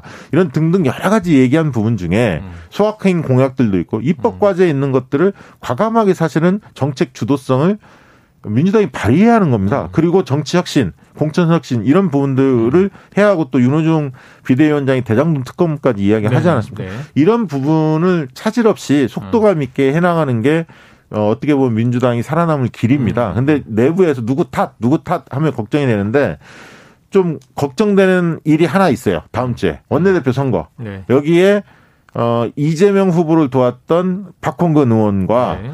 이낙연 후보를 도왔던 박강원 의원 네. 두 분이 좀 물망이 많이 맞아요. 오르고 내리고 있습니다. 맞아요. 지금 그게 개파 간에 개파 간에 지금 갈등으로 좀 보이지 않습니까? 그렇습니다. 그러니까 과거에 친문, 비문 막 이런 게 있었는데 네. 많이 없어졌거든요. 현 정부 들어와서 사실은 그게 무의미해졌었습니다. 그렇죠. 근데 다시 이게 친 이재명이냐 친 어? 저 이낙연계냐 명락대전이라고 얘기하죠. 네. 이게 다시 생길 조짐이 있어서 아, 네. 그거를 우려 섞인 시각으로 보는 분들이 상, 당히 많습니다. 자, 저- 제가 보기에는 뭐 할 수 없어요. 할 수 없고 지금 이제 박 대표님 말씀처럼 실행 과제가 굉장히 많아요. 왜냐하면 대선 후에 비록 야당이 됐지만 이제 이 수습할 수 있는 또 혁신할 수 있는 이 국회에서의 의제들 이런 것들을 이제 하나하나 실천하다 보면 동력이 생겨요. 지금 이제 대선 패배 일주일 됐기 때문에 지금 제가 보기엔 과거의 대선 패배하고 정권 교체 당하고 싸우는 것에 비하면 아직은 세 발의 피해요. 네, 아직 싸우는데 예. 시작도 안 시작 안 했죠. 됐어요. 그래서 다음 주 이제 원내대표 선거 보고 그 다음엔 지방선거가 이제 70일 정도 남기 때문에 다음 주가 되면 제가 보기에는 지방선거 준비하느라고 정신 없어질 것이다. 네. 그 다음에 그리고 이제 윤호중 이 지금 비대위원장은 관리형 비대위원장인데 예를 들면 사실 지방선거가 없으면 제일 좋은 건 사퇴 한 해 만에가 아니라 조기 전대를 하면 돼요. 8월로 예정된 전대를 예를 들면 뭐 4월, 5월에 하겠다. 네. 당겨놓고 난 그때까지 관리만 한다. 그러면 이제 문제가 해결되고 그때 이제 헤게모니 싸움에서 모든 게 정리되는데 8월 이 전대를 당기기가 힘들어요. 6월에 지금 지방선거가 있으니까.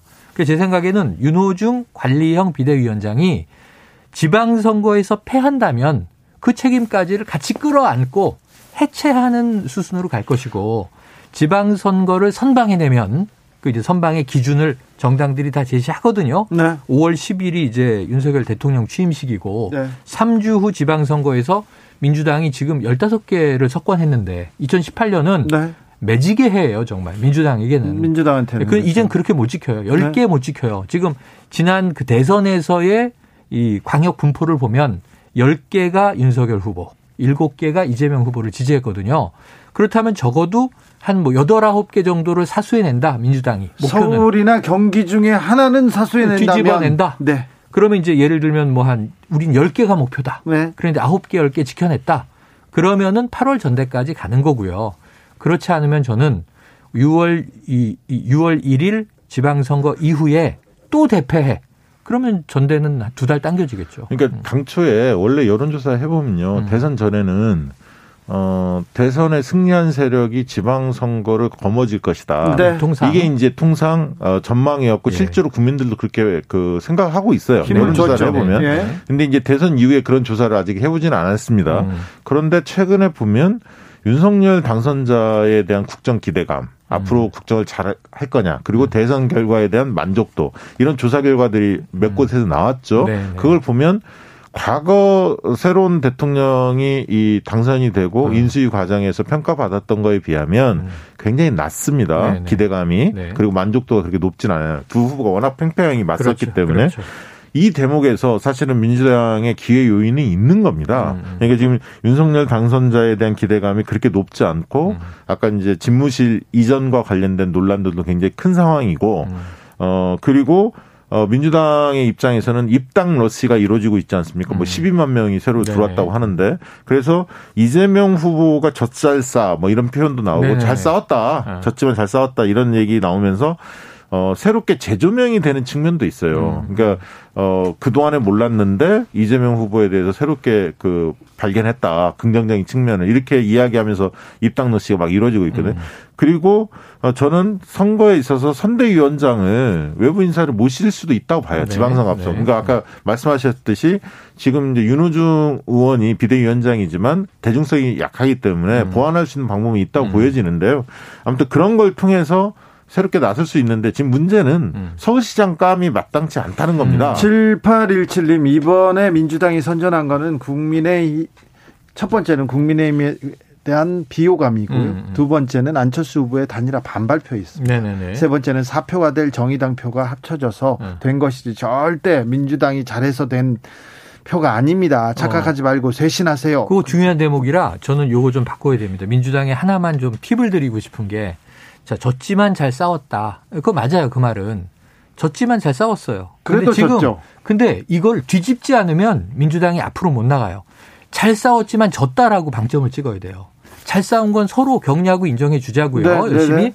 그런데 결국 한 표를 졌어도 진 거고. 졌다. 그 집권을 뺏긴다는 건 국민에 대한 책임을 이제는 상대당에 주고 국가 국정 운영의 기조가 완전히 다 바뀌는 걸 보고 있고 네. 이 책임을 민주당은 져야 되는 거예요. 그리고 이젠 야당으로서 그럼 정부 견제 역할을 해야 되니까 그동안은 수비수에서 공격수로 전환하는데 민주당 뭐 야당 생활 오래 했으니까 이 그 체질 강화에 대해서 감수를 하겠습니다만 문제는 그럼 지금 현재 이 졌다라고 하는 것에 방점을 두고 왜 졌을까? 무엇을 그럼 우리는 강화해야 될까? 무엇을 바꿔야 해야 될까? 예. 그 지방선거까지 짧은 두 달 동안 뭘 보완할까? 2년 남은 총선에서 180석 또 얻겠습니까? 그게 꿈의 이 성적이었어요. 그러면 적어도 뭐 과반 목표로 싸워 나가기 위한 대비책 어떻게 민심을 얻어올 것인가? 네. 그럼 5년 후에는 또 재집권하기 위한 전략 세워야 될 거 아니에요? 단기, 중기, 장기 이 계획을 지금 기틀을 잘 놔야 되는데 졌다의 방점 안 찍으면 저는, 저는 한마디 드리고 쇄신하기 서울, 어렵다. 서울 선거 네. 얘기를 하고 싶은데 자, 서울 서울로 넘어가야 예, 되는 한마디 하고 그렇죠. 넘어가겠습니다. 네. 그 어, 민주당이 이번에 마지막에 좋은 모습 보인 건 뭐였냐면 음. 이재명 후보가 승복 선언을 깔끔하게 잘했어요. 맞습니다. 그리고 맞습니다. 부정선거 논란을 일으키지 않았습니다. 네. 그러니까 과거에 지금의 여당, 지금의 여당 국민의힘 쪽에서는 음. 선거 불복성 발언들이 꽤 있었어요. 네네네. 부정선거다. 음. 그런 부분이 어, 지금의 민주당 쪽에서는 나오지 않았다. 음. 그 부분은 국민들이 보고 있습니다. 네. 두 번째, 서울시장 선거에서 지금 출마가 예정된 분은 박주민 의원 한 분인데 그렇죠. 나머지 그 지금 현역 의원들은 나오지 못합니다. 왜냐하면 지역위원장 사퇴를 안 음. 했기 때문에. 음. 그러면 이제 전직 지난번 뭐 박연선 전 장관이라든가 이런 음. 분들은 우상호 어, 의원. 우상호 의원은 못 나옵니다. 불출마. 아, 네, 불출마를 했고요. 김동연 후보가 있죠 아직은. 김동연 전 부총리께서 아마 그 결단을 내리지 않을까. 그의 음. 그 결단은 뭐냐면 지금 연대를 하지 않았습니까? 네. 사실상 네. 그 후보 단일화를 한 거기 네. 때문에 후보 단일화 할 때부터 이 얘기가 있었어요. 예, 있었죠. 음. 그래서 결국은 민주당과 새로운 물결 쪽에서 조만간 통합하지 음. 않을까 저는 그렇게 예상을 음. 하고요. 음. 그리고 결국은 김동연 전 부총리가 나설 것이다 지방선거에 음. 서울 아니면 경기 둘 중에 그렇죠. 하나는 나설 그렇죠. 건데. 어, 뭐, 유리한 거야 경기가 좀 더 유리하겠죠. 상대적으로 보면. 그렇지만 서울이 크게 무너지면 음. 경기 인천이 같이 무너지게 돼 있습니다. 맞아요. 그래서 서울에서 5% 정도를 밀렸지 않습니까? 네. 이재명 후보가. 네.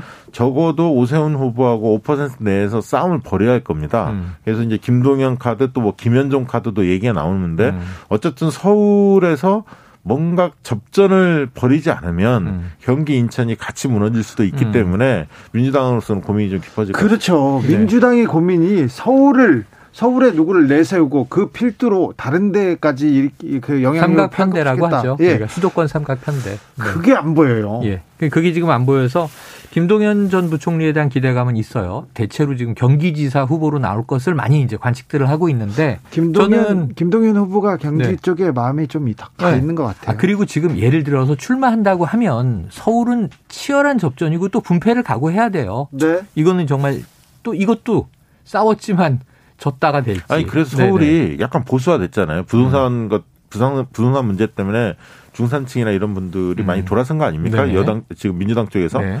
때문에 중도 성향이나 중도 보수 성향이 있는 분들 중에서 안정감 있는 후보가 나서는 것이 음. 민주당으로서는 좋은 카드예요. 아주 네. 좋고 이저 김동연 전 부총리는 경제통이고 네. 이건 누가 봐도 자타공인 예를 들면 오세훈 시장보다 내가 더 경제 전문가요. 그리고 부동산 문제도 더 좋은 해법을 가지고 있어. 그리고 또 하나는 뭐냐면 이게 재밌는 게 민주당과 합치긴 했지만 문재인 정부의 초대 경제부총리로 나는 이 정책 실장의 정책에 상당히 반대했어. 네. 소득주도 성장에 대해서도 이제 좀 완급 조절해야 된다 그랬고 최저임금 인상도 완급 조절해야 된다 그랬고 그랬거든요. 그래서 그게 조금은 더 다른 목소리를 냈던 인물로의 각인이 돼 있다고요. 그 메리트가 있는데 자 문제는 저는 이런 고민을 하는 거죠. 김동연 부총리가 그 결단을 내릴 거냐. 네. 경기지사는 조금 더 용이해 보이고 많이는 아니고 서울시장은 조금 더 어려워 보이는데 예, 그거 그 어떤 결단을 이끌어낼 민주당의 큰 인물이 되려면 네. 결단해야 할 때 결단해야 하는 겁니다. 음. 그러게요. 자, 국민의힘은 이번 지방선거 자신 만만하게 치를 수 있을까요? 경기지사 유승민 나오나요? 또 아, 다른 그렇죠, 그렇죠. 후보들은요. 그렇죠.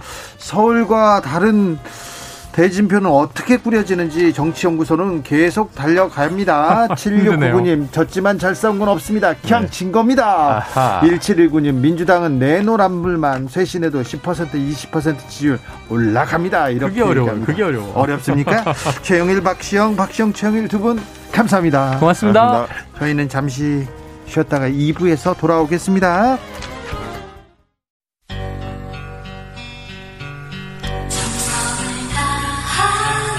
정성을 다하는 국민의 방송. KBS 주진우 라이브. 그냥 그렇다고요.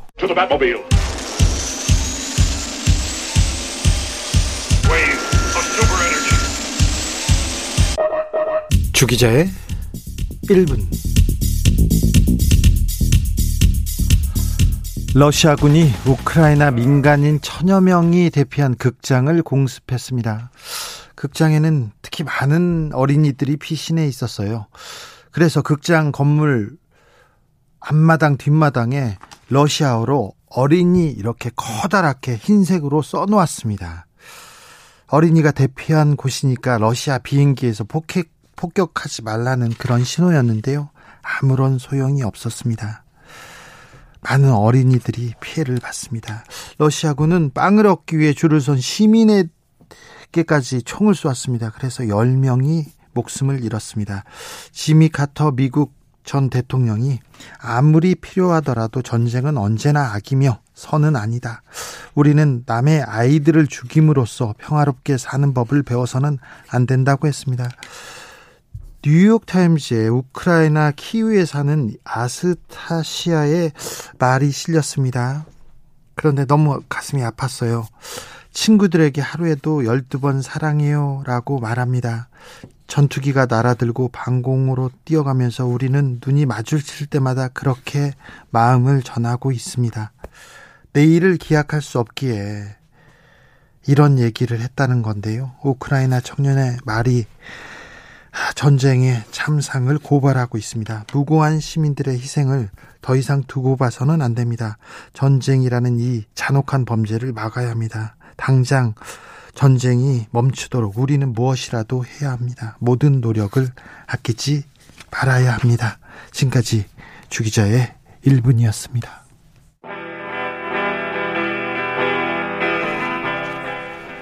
크랜베리스의 좀비 듣고 오겠습니다.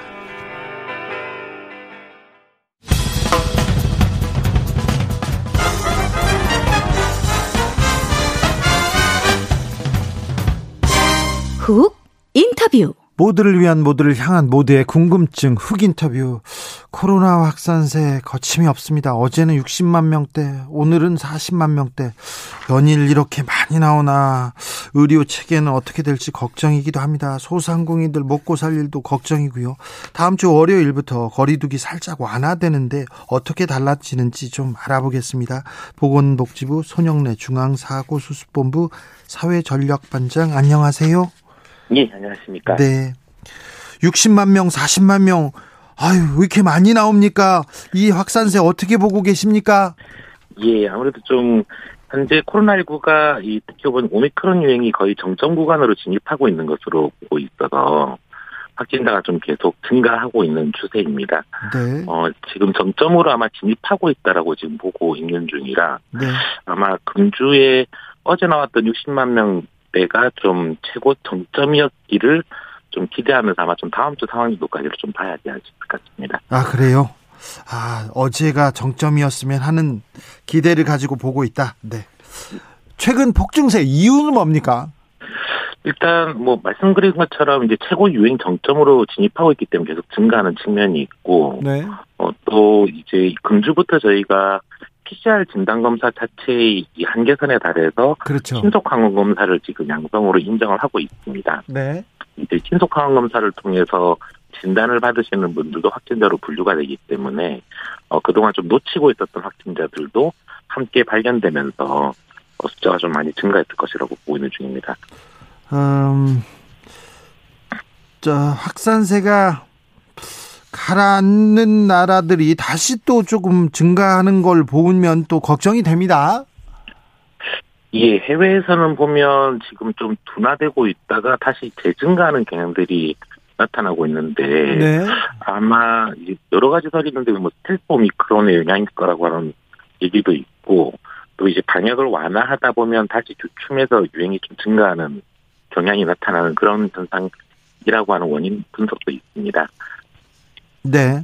확진자가 늘면서 크게 늘면서 위중증 사망자도 늘고 있는데요. 여기에 대한 좀 대비는 돼 있습니까? 일단 어, 예, 중증 환자나 사망자가 계속 좀 증가를 하는 추세입니다. 다만 어, 치명률은 그래도 좀 계속 좀 떨어지고 있는 상황이라서 저희가 2월달 치명률을 분석해 보면 어, 이 1월 달까지는 1월 달은 0.31%의 치명률을 보이고 있었는데 2월 달은 0.09% 치명률이 나타나고 있습니다.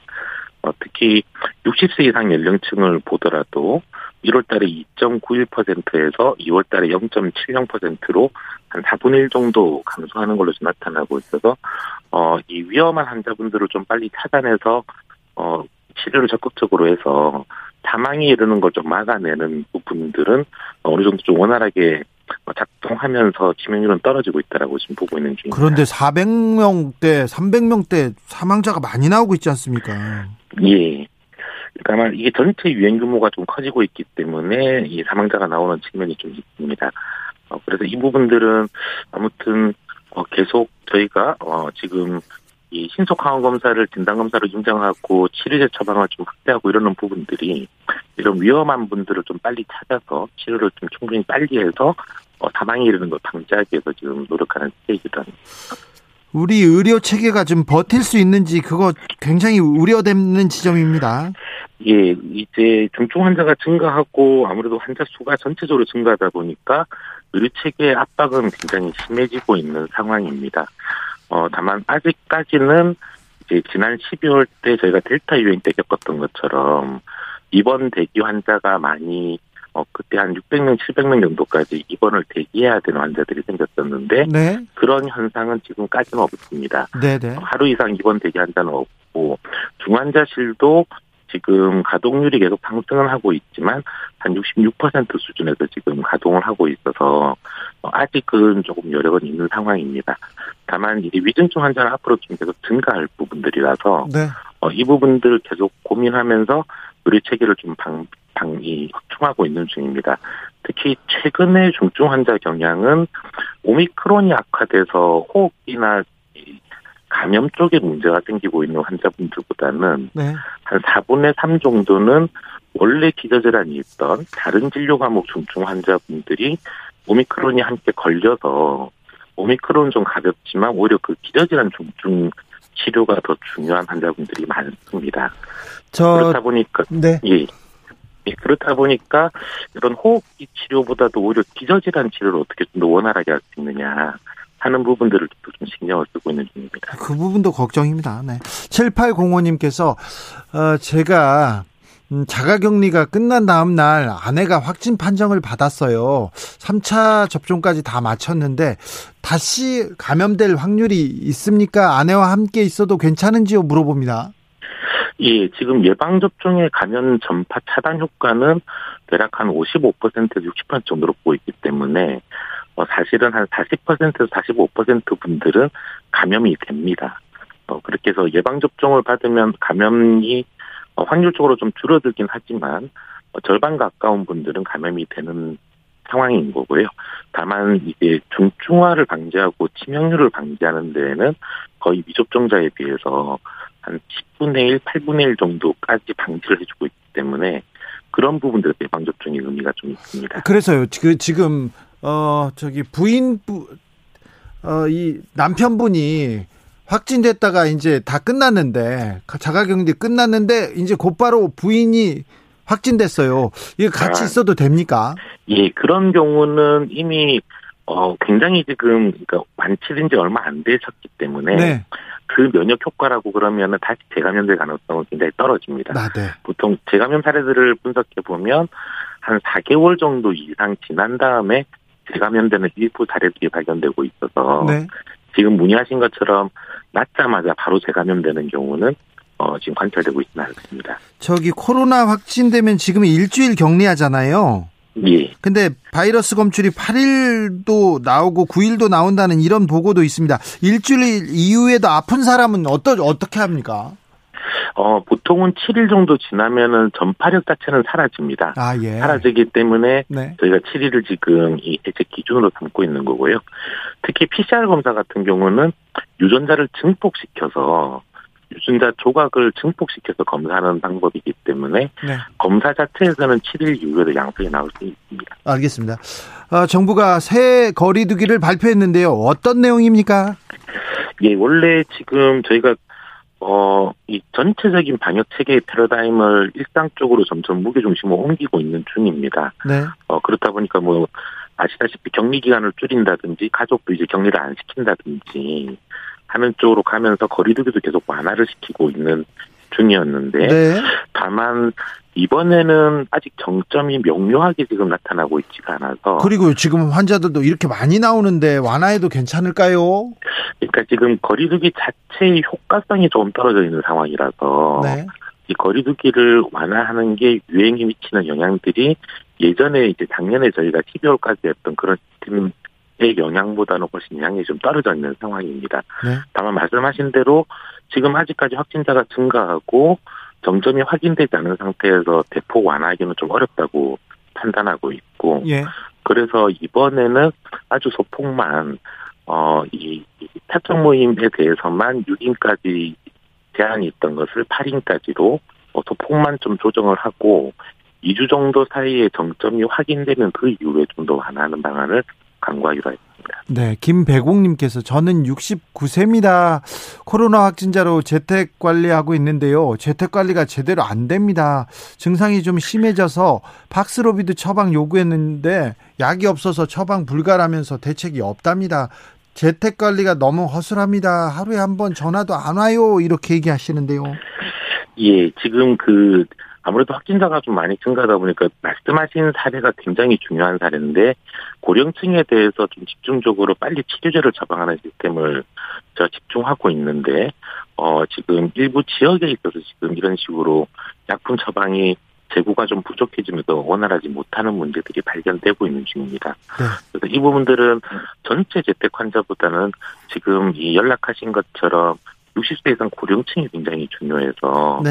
그쪽으로 좀 더 집중하기 위해서 재택치료 체계 전반을 지금 다시 좀 재편을 시키고 있는 중입니다. 알겠습니다. 의약품도 그쪽으로 좀 더 집중되게끔 어, 하고 있는 중이고요. 네.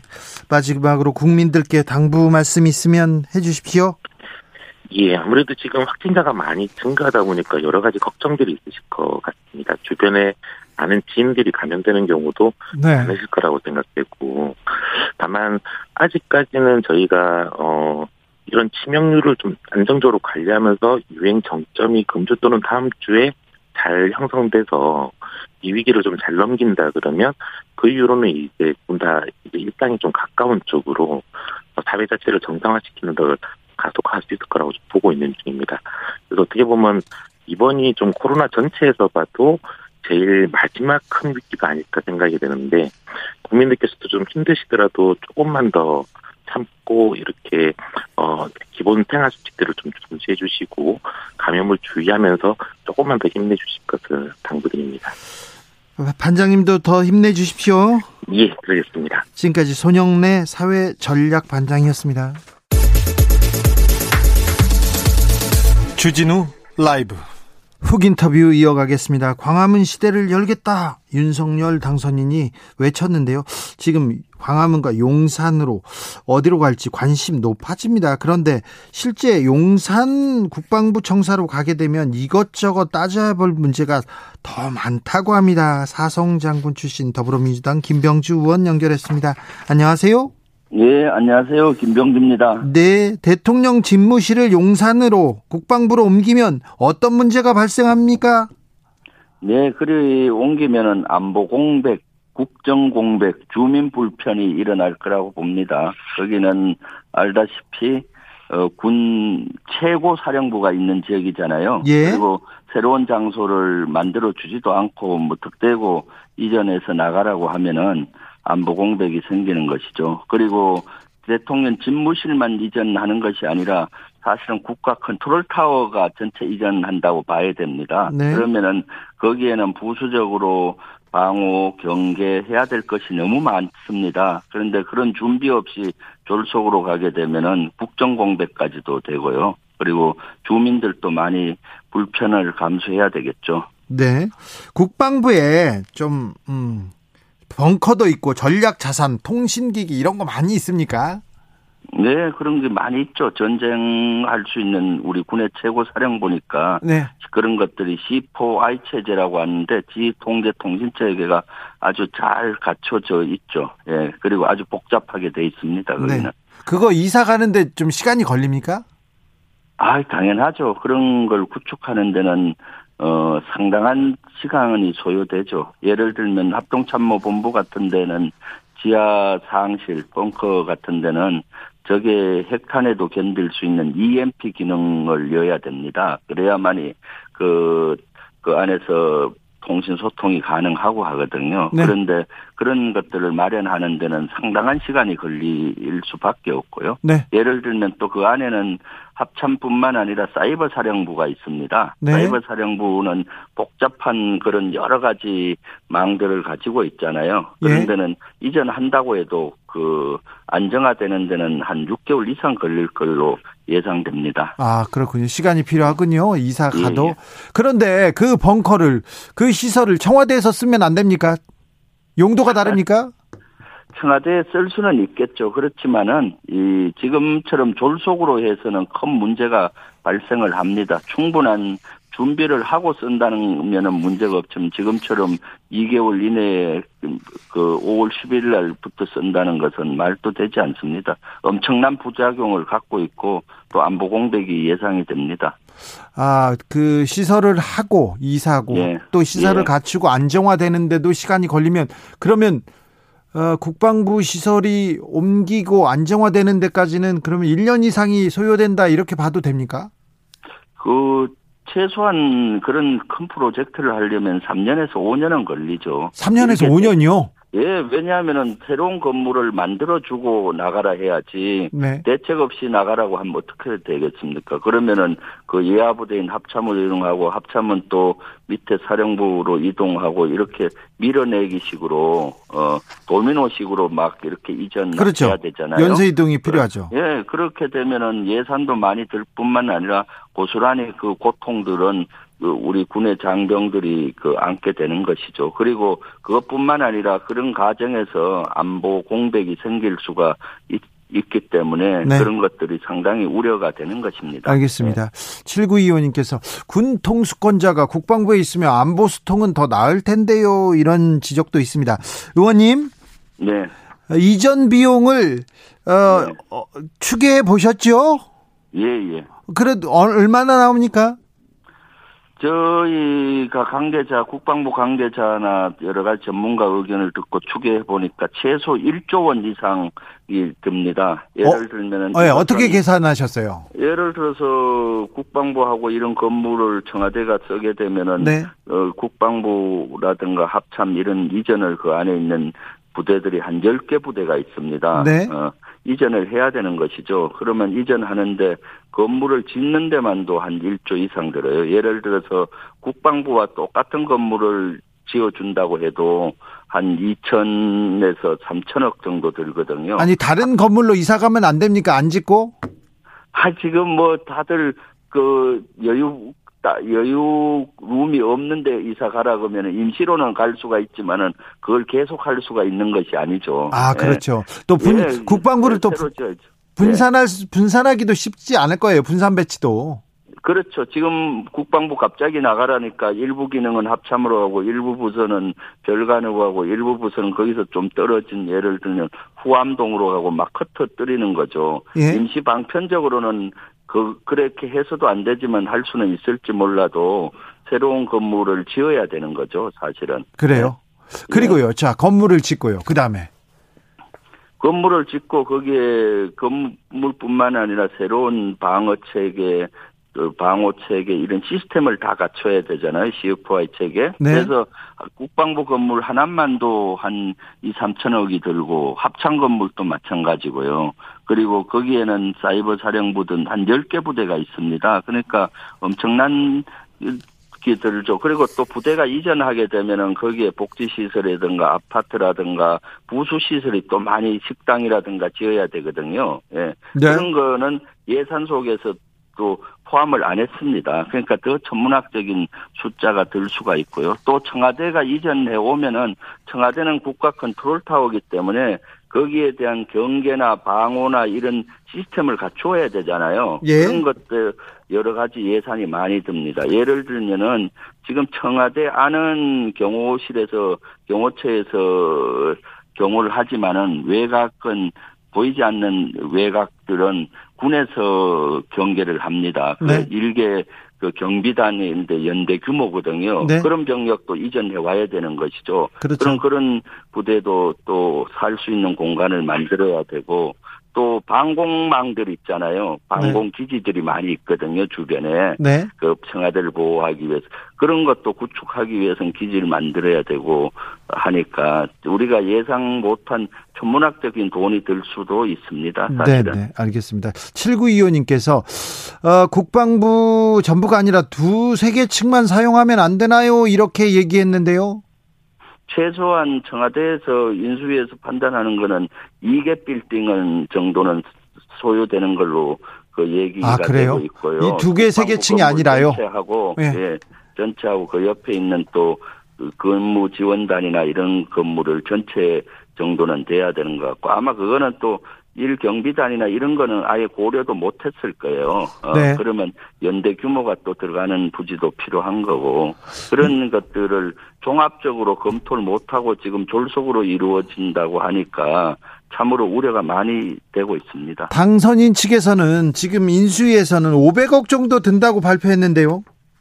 500억 은 단순히 이제 청와대가 들어갈 수 있는 건물에 대한 리모델링하고 이사 비용 정도고 최소 그 다음에 국방부가 이전하는 일부의 비용밖에는 안 됩니다. 실제 집 나가라고 그러면은 새로 건물을 지어두든가 장소를 마련해 주고 나가야 되는데 대책 없이 하니까 일부 다른 지역에 쫓겨 쓰고 또는 어려움이 겪잖아요. 그러면 네.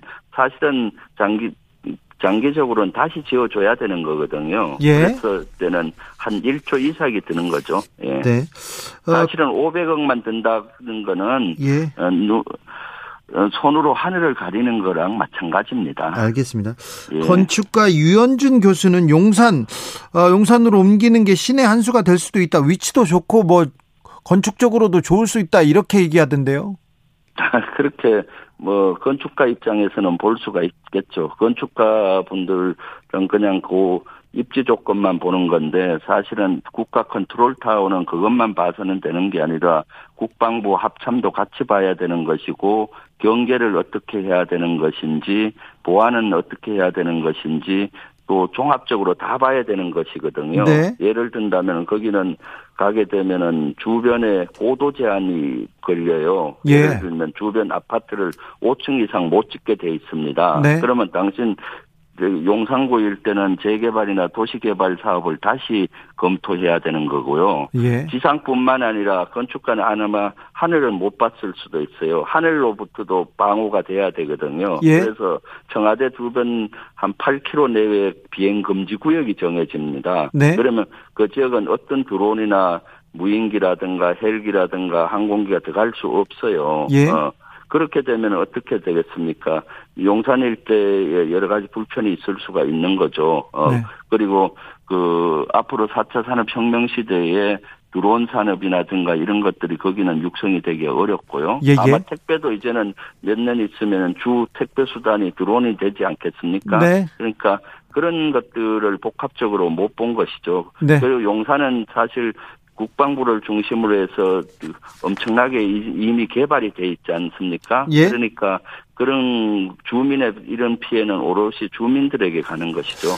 국방부에서는 어떤 입장인가요? 우려를 표하지는 않습니까? 그리고 퇴역 장성들 다 의견이 네. 있을 텐데요. 예, 국방부에서는 전반적으로 멘붕이 온 상태죠. 공항이 발생했죠. 장소도 주지 않고 무조건 3월 말까지 비우라. 4월 달 리모델링 해야 되니까 하니까 어 사실 많이 부글부글 끓고 있죠. 그렇지만 국방부나 합참이나 군인들은 외부적으로는 그런 표현을 못하지 않습니까? 예? 그리고 이러한 나비 효과는 국방부 지역에 있는 군인들뿐만 아니라 저기 수방사라든가 수도권에 있는 부대도 출령이고 있어요. 왜냐하면 합참이 뭐 수방사로 오느냐 안 오느냐 이렇게 해서 하고 충남 전 논산에 보면은 국방대학교가 있거든요. 거기 네. 교수들도 불 끓타고 끓고 있다고 해요. 왜냐하면은 국방대학교가 서울에서 있다가 논산으로 가면서 서울 캠퍼스라는 걸 만들었습니다. 왜냐하면 예. 서울 지역에 있는 학생들을 교육시키기 위해서. 근데 갑자기 다음 주 수요일까지 폐쇄하고 내려가라고 하니까 국방부가 그리 분산 배치해야 된다고 그러니까 너무 난감해하고 있는 것이죠. 이러한 그 나비 효과는 연줄 연줄이 이어지고 있, 고 있습니다. 네. 그리고 사실 예비역 장성들이나 보수에서도 제가 그런 커뮤니티들가 보면은 아주 여기에 대해서 우려를 많이 표하고 있습니다. 네, 알겠습니다. 윤석열 후보를 지지한 보수 커뮤니티도 좀 그렇습니까? 예, 그렇습니다. 일부 커뮤니티에 보니까 이명박 정부 때 4대강 패착보다도 더 큰 패착이다. 이런 댓글도 많이 그 있더라고요. 그리고 네. 이것은 해서는 안 된다라는 거고 국방부를 사수하라 뭐 이런 것도 있고요. 또 많은 분들이 저한테 꼭 이거는 지켜달라라고 그 전화도 오고 하고 있습니다. 그럼에도 불구하고 의원님, 그럼에도 불구하고 윤석열 어, 당선인 측에서 우리는 용산으로 간다 이렇게 이사 가겠다 이렇게 하면 어떤 일이 벌어집니까? 그렇게 되면 당연히 먼저 국정 공백이 많이 생길 겁니다. 컨트롤 타워가 사실은 임기 초에 빨리 안정이 돼야 되는데 건물 이사하고 안정화되는데도 오래 걸리고 업무도 더 오래 걸리죠. 그리고 또 이 시기는 가장 중요한데 어, 국방 쪽 안보에 공백이 생기는 것이죠. 이사 가고 막 하다 보면 시스템이 흔들리는 거고 네. 또 군, 그 군심들이 와글와글 하기 때문에 지금 사실 국방부에 있는 그 공무원이나 그 군인들은 일이 손에 안 잡힌다고 그래요. 이 자체가 전투력 약화로 이어지고 있는 것이죠. 아, 이런 것들을 졸속으로 한다는 것은 그 대부분 사람들이 이해를 못하고 있습니다. 알겠습니다. 3347님께서 용산 국가 기밀 시설이 너무 잘 알려지는 것 같아서 안타까운 일인 것 같습니다. 얘기하고요. 4749님께서는 미국 대통령 직무실을 갑자기 펜타곤으로 이전한다고 결정하고 두 달 내에 옮기라고 한다면 어찌 될 건지 이렇게 우려하셨습니다. 8725님께서 임기 내에 잘 준비해서 하는 것이 상식적인 것 같습니다. 이렇게 어, 좀 문자를 보내셨습니다. 지금까지 말씀 잘 들었습니다. 예, 예, 감사합니다. 지금까지 더불어민주당 김병주 의원이었습니다. 저희가 윤석열 당선인 측 입장을 듣기 위해서 국민의힘 의원들께도 연락을 드렸습니다. 어, 청와대 이전 TF팀장 윤한홍 의원한테 제일 먼저 드렸습니다만, 뭐, 네, 시간이 안 된다고 하셨고요. 인수위 원일이 대변인 안 된다고 하셨고요. 국회 국방위 성일종 의원, 한기호 의원, 하태경 의원, 신원식 의원 다 어렵다고 했습니다. 윤석열 캠프의 안보 정책 본부장 맡으셨던 백승주 전 의원 안 된다고 모두 시간이 안 된다고 얘기합니다. 저희가 빠른 시일 내에 국민의힘 그리고 당선인 측의 아, 용산 이전 혹은 그 어, 대통령 집무실 이전에 대해서 얘기를 들으려고 노력하고 있습니다. 그런데 네, 인터뷰 하기 매우 어렵다는 것도 말씀드리겠습니다. 교통정보센터 다녀오겠습니다. 김한나 씨. 정치 피로, 사건 사고로 인한 피로, 고달픈 일상에서 오는 피로. 오늘 시사하셨습니까? 경험해 보세요. 들은 날과 안 들은 날의 차이. 여러분의 피로를 날려줄 저녁 한 끼 시사 추진우 라이브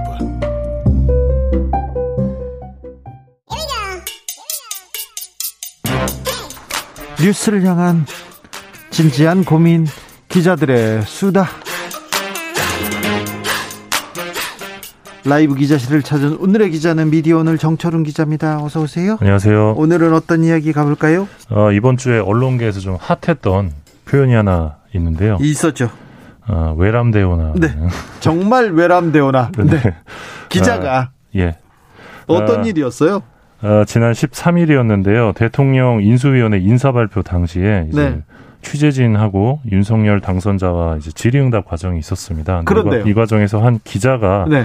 어, 질문을 하면서 어, 정말 외람되오나라는 네. 표현을 쓰며 질문을 했습니다. 정말 외람되오나 이런 표현은 진짜 어려운데.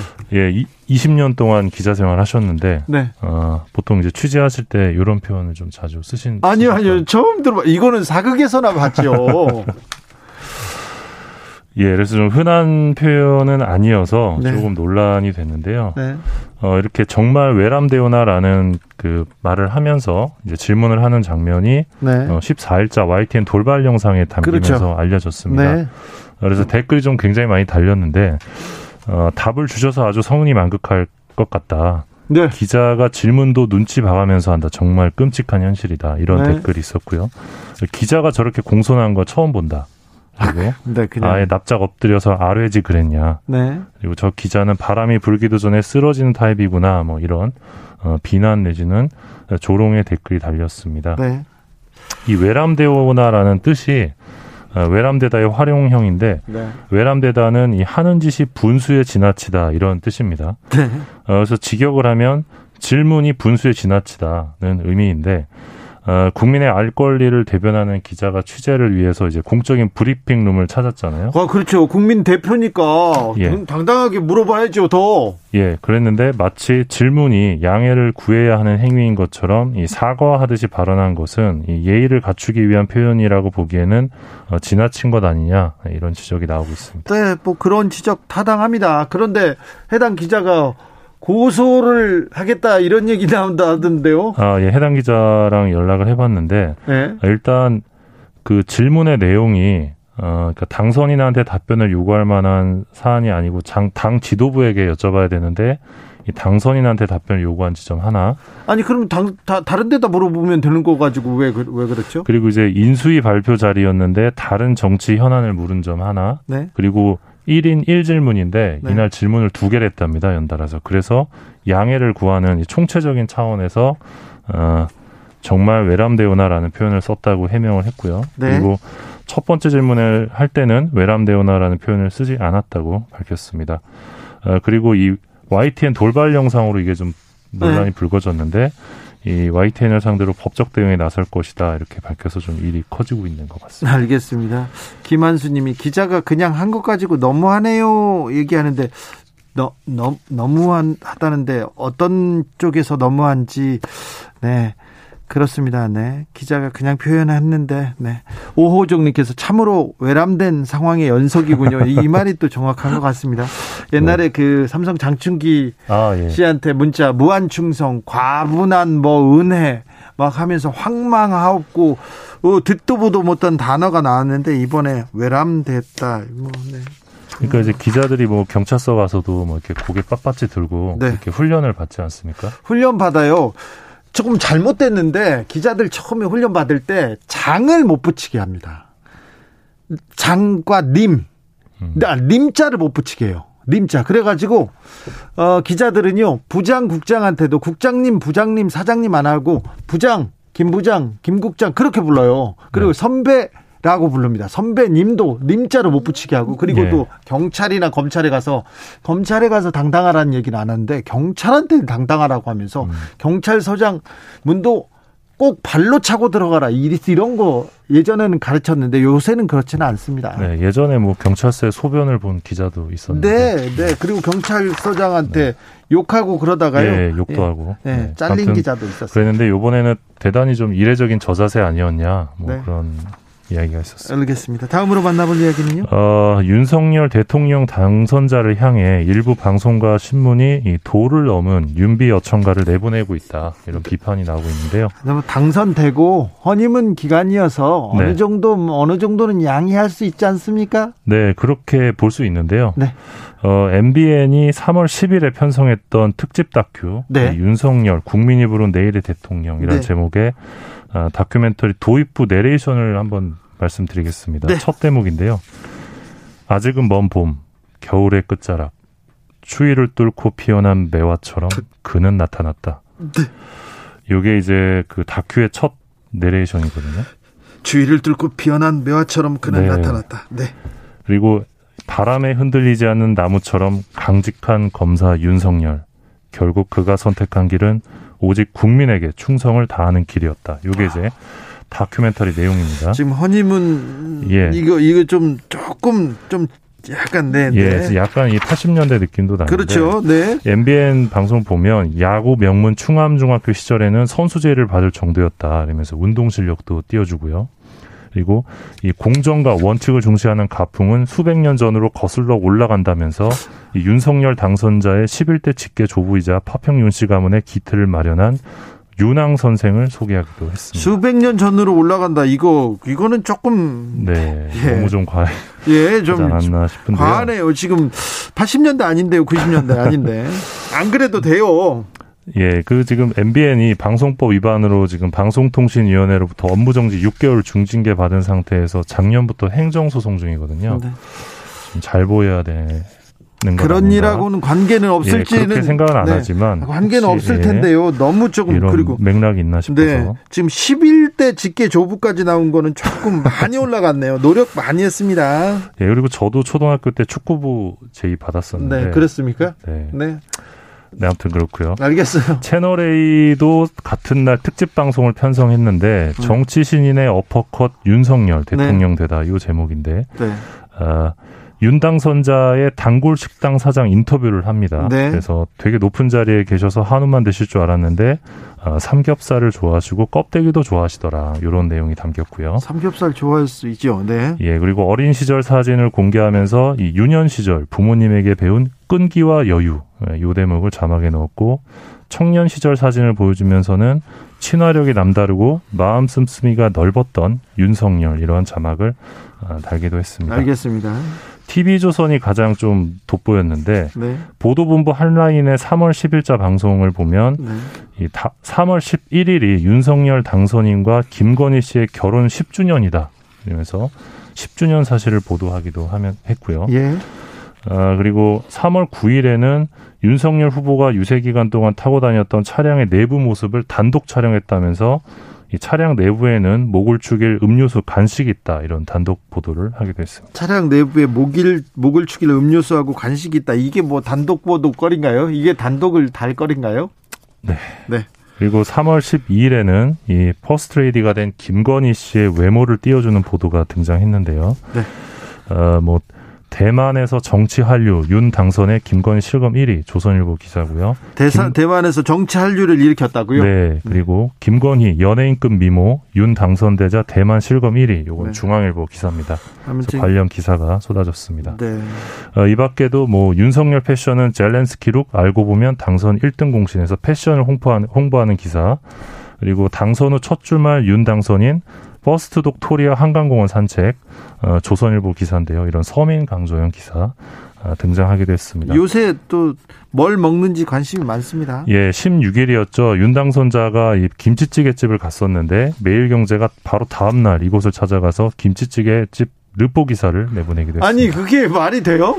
아니 가, 서 무슨 일이 있었냐, 뭘 했냐 그런 걸 취재할 수는 예. 있으나 네. 이집 김치찌개 맛은 쉬었다. 뭐 그런 거 있나요? 네, 뭐 뭐 고기에 뭐 육즙이 좋았다. 그리고 9천 원이라는 가격이 매력적이었다. 네이버 평점도 5점 만점에 4.06점으로 나쁘지 않았다. 이런 를 썼어요? 네, 내용이 기사에 담겼습니다. 네. 아, 그리고 뭐 조선일보 지면 같은 경우는 일면 톱 사진으로 이제 윤 당선자가 이 꼬리곰탕에 후추를 뿌려주는 모습 네. 일면 톱 사진으로 다루기도 했고요. 어 이게 좀 아까 말씀하신 대로 좀 허니문 기간이기는 한데 네. 조금 지나치다라는 지적이 나올 수 있는 대목으로 보이고요. 네. 15년 전인 2007년에도 이명박 씨가 대통령에 당선된 직후였습니다. 그때도 거의 뭐 영웅담 내지 찬사 수준의 보도가 쏟아진 바 있습니다. 네. 그래서 그 당시에 한국 기자협회에서 딸랑딸랑 저널리즘을 배격하자 이런 주장을 했었는데요. 네. 어, 15년 전이나 지금이나 크게 달라지지는 않은 것 같습니다. 기사가 네. 김치찌개 먹었다는 기사는 100개가량 나왔더라고요. 아, 참. 네. 언론이 어떻게 윤석열 당선인 대통령 당선인을 계속 이렇게 묘사하는지 지켜보겠습니다. 8908님께서 다큐 어, 다 맞는 말이네 이렇게 얘기하셨습니다. 네 그렇게 보시는 분도 있죠. 네 4997님 목욕탕에서 보니까 살이 뽀얗더라 이런 기사로 또 이런 기사 올려야 합니까? 이렇게 조선일보에서 아침에 목욕탕 찾은 윤 뽀얀 피부 뽀얀 분이 그런 기사가 나오기도 했었죠. 네. 네. 정철운 기자가 할 일이 더 많아질 것 같습니다. 네, 기자들의 수다 미디어 오늘 정철운 기자 함께했습니다. 감사합니다. 고맙습니다.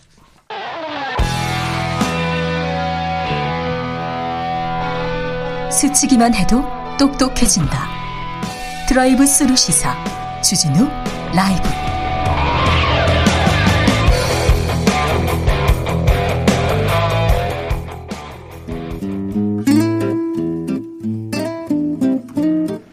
현실의 불이 꺼지고 영화의 막이 오릅니다. 영화보다 더 영화 같은 현실 시작합니다. 라이너의 시사회. 영화 전문 유튜버 라이너 어서 오세요. 네, 안녕하세요. 오늘은 어떤 이야기 해볼까요? 네, 이번 주에 나온 뉴스 중에서 가장 눈에 띈 단어가 구중공걸 이라는 그렇죠. 네. 단어였습니다. 네. 네, 구중공걸 아홉 구 무거울 중 집공 대궐걸인데요. 네. 네 그게 어, 왕의 처소를 의미하는 건데. 그렇죠. 예, 그, 그 어떤 세상으로부터 격리됐다. 그들만의 세상이다. 이런 뜻으로 많이 쓰는 것 같아요. 네. 근데 이게 나온 이유는 역시 윤석열 당선, 네. 당선인의 네. 청와대 집무실 이전 문제였는데요. 예. 어, 요게 이제 많이들 아시겠지만 이제 청와대가 구중공벌이다. 그래서 이전의 필요성을 얘기를 하셨는데 이제 또 사실 알고 보면은 그 청와대 인사들이 뛰어가면 30초밖에 안 걸린다 이렇게 반박을 했고요. 예. 어 그리고 또윤윤 단선인 측의 집무실을 용산에 있는 국방부 청사로 옮긴다 이런 얘기가 나왔는데 또 거기서는 또 더 많은 논란이 났습니다. 오히려 네. 더 구중공걸 아니냐 이런 얘기가 나왔는데요. 어 요것과 관련해서 이 어떤 높고 깊은 이 궁궐의 의미 그리고 격리된다는 것의 진짜 의미는 무엇인가 하는 그 의문을 좀 재치 있게 풀어낸 영화가 한 편 있습니다. 네. 바로 어, 더 페이버릿 여왕의 여자라는 작품입니다. 명작입니다. 아, 예, 명작입니다. 네. 네. 띵작입니다. 띵작. 네, 정말 띵작인데요. 네. 아, 이 영화는 이 그리스의 당대 감독이라고 하시죠. 죄송합니다. 요, 요즘 젊은 친구들은 띵작 명작을 띵작이라고 하는데요. 네. 자, 그리스 네. 감독. 네, 그리스 이, 감독. 네. 좀 천재 감독인 것 같아요. 예, 요르고스 란티모스라고요. 이제 네. 뭐 송곳니라는 작품이라든지 네. 뭐더 랍스터, 랍스터. 킬링 디어 네. 뭐 이런 작품들로 엄청나게 유명한 사람입니다. 네. 이 작품은 좀 요르고스 란티모스 감독 작품이 좀 어렵다는 평가가 많은데 네. 이 작품은 굉장히 쉽게 만든 그래서 보면서 좀 더 가깝게 느낄 수 있고 네. 좀 재밌게 느낄 수 있는 그런 어. 작품이에요. 더 랍스터 킬링 디어도 강추합니다. 네, 강추하는데 네. 이 작품으로 먼저 이 더 페이버릿으로 먼저 입문하시는 게 더 좋을 거라는 생각이 듭니다. 자, 영화 속으로 들어가 보겠습니다. 네, 이 이야기는 일단 그 앤 여왕이라고요. 네. 그 영국 그 뭐라고 할까요? 영국 여왕이 지금 영국 여왕인데 네. 그 앤이란 이름의 여왕이 없어서 그냥 앤 여왕 이렇게 부릅니다. 네. 근데 여기서 이제 에비게일이라는 몰락한 귀족의 이야기로 시작을 하는데요. 네. 이 사람은 이제 신분이 낮다 보니까 신분 상승을 위해서 사촌인 사라를 찾아간 겁니다. 예. 음, 진흙에 어, 몸에 진흙을 묻힌 채로 갔는데 그 사라라는 이 친척은 이 에비게일을 처음에는 그냥 시녀로 쓰게 했고요. 예. 에비게일은 그 안에서 시녀로 살다가 기회를 발견하게 됩니다. 네. 뭐냐면 이 앤 여왕이 통풍을 앓고 있었는데 네. 사실 진짜로 앤 여왕은 어, 비만이 엄청 심해서요. 예. 네, 통풍이 있었다고 합니다. 네. 근데 이제 그때 에비게일이 어, 그 약초를 캐와서 예. 앤 여왕의 통풍에 차도를 가지게 한 거죠. 어, 그럼 신뢰를 얻죠. 네, 신뢰를 얻으면서 네. 이제 어, 앤 여왕의 총애를 받게 되는데요. 네.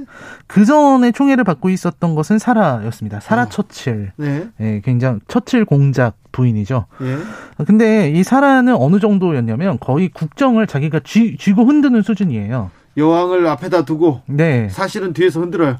사실은 그러니까 거의 모든 정무를 네. 사라가 다 보고 있습니다. 최서원 씨 같은. 아, 네, 그렇습니다. 막 이렇게 흔들었던. 어, 막 흔들고 이제 앤 여왕은 계속 그냥 그 안에서 계속해서 사라만 찾는 거죠. 네. 그러니까 그냥 어린애처럼 그렇죠. 아이처럼 사라에게 이렇게 어 모든 것을 의존하고 그리고 어디 아프면은 사라를 찾고 뭔가 고민 있으면 사라를 찾고 뭐 이런 정도입니다. 예. 게다가 에비게일은 봐선 안 되는 것까지 보게 돼요. 바로 사라와 앤 여왕이 어, 그 레즈비언 네. 관계였다. 특별한 관계였다. 사랑하는 관계였다. 네. 이런 관계라는 것까지 파악을 하게 됩니다.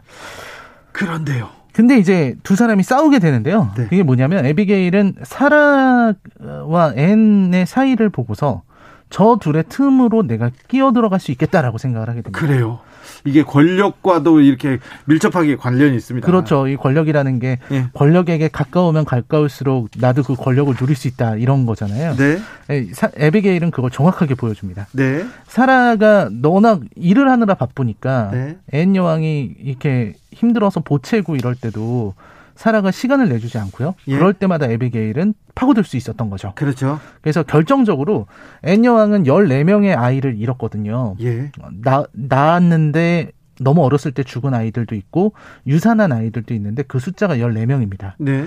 그 그럴 때마다 토끼를 한 마리씩 키웠어요. 아, 예. 14마리의 토끼가 자기에게는 아이들인 셈인데 아 그렇군요. 에비게일이 그 토끼를 이렇게 잘 보살피는 모습을 보고서 마음을 연 거죠. 네. 내 아이를 이렇게 어, 잘 해주는 친구라면 내가 믿을 수 있겠다. 사라가 밀려나고 이제 에비게일 에비게일의 눈에 어우 그래서 둘이 이제 권력 싸움을 하게 되는데 네. 사라를 이기기는 어려웠습니다. 왜냐면 사라는 앤과 어렸을 때부터 같이 자라서 서로가 서로를 너무 잘 알고 있는 거죠. 거기다가 뭐 애정 관계가 있으니까요. 네, 애정 관계도 있고요. 예. 그랬는데 결국 이제 에비게일이 사라와 앤을 이렇게 교란시키고요. 둘 네. 사이를 이제 이간질을 하고요. 예. 그리고 결정적으로는 네. 독을 사용해서 아. 사라가 달리는 말에서 떨어져서 큰 상처를 입게 만들고 예. 그때 이제 사라가 보이지 않으니까 불안해하는 앤 여왕의 마음을 휘어잡은 거죠. 아 그때 네, 불안할 그렇습니다. 때 이제 거기를 잡는구나. 네 그렇습니다. 네. 앤 여왕은 성격상 누군가한테 계속 의존하지 않으면 안 되는 예. 사람이니까요. 자 사라가 가고 에비게일이 그 자리에 갔습니까? 네, 그 자리를 차지하게 됩니다. 네. 근데 이제 문제는 이 그 자리를 차지한 것까지는 좋은데 에비게일은 사라가 아니기 때문에 네. 이런 어떤 정치에 대해서 잘 몰랐고요. 예. 정치에 대해서 잘 모르다 보니까 이제 아무래도 다른 야당이나 이런 사람들을 다루기가 좀 어려웠습니다. 예. 복잡한 정치에 대해서도 능력이 사라만큼 안 되는 거죠. 네, 네. 그러다 보니까 어쩔 수 없이 앤 여왕이 조금씩 조금씩 정치에 이, 이 자신의 입김을 드러낼 수밖에 없었고 결국 마지막에는 이 영화의 마지막이 되게 재밌는데요. 마지막에는 그 권력을 탐하는 그 에비게일이 앤 여왕 앞에서 무례한 행동을 하려고 했으나 앤 여왕에게 제압당하는 그런 모습을 보여줍니다. 그래요. 네, 진짜 권력이 뭔지를 보여주는 그런 장면으로 이어지는데 되게 네. 굉장히 인상적입니다. 네. 네. 이거를 자세하게 설명드리기에는 네. 시간이 좀 부족하기 때문에. 네. 네. 그래서 이제 나중에 사라하고 에비게일하고는 어떻게 됩니까?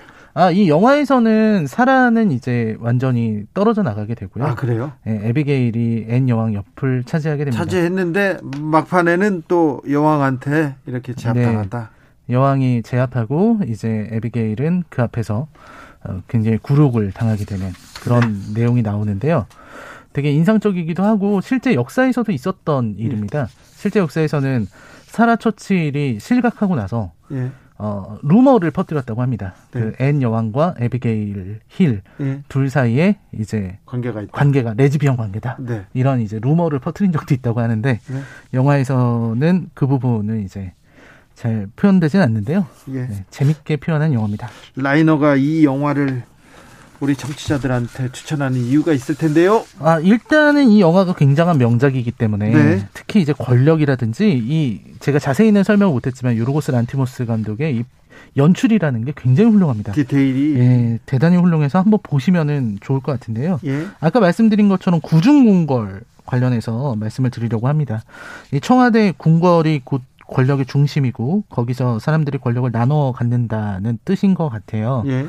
근데 그리고 또 청와대 뭐 이런 궁궐에 틀어박힐수록 대중과 멀어진다는 뜻인 것 같은데 영화에서 앤이 실제로 구중 궁궐에 들어가 있는 왕이거든요.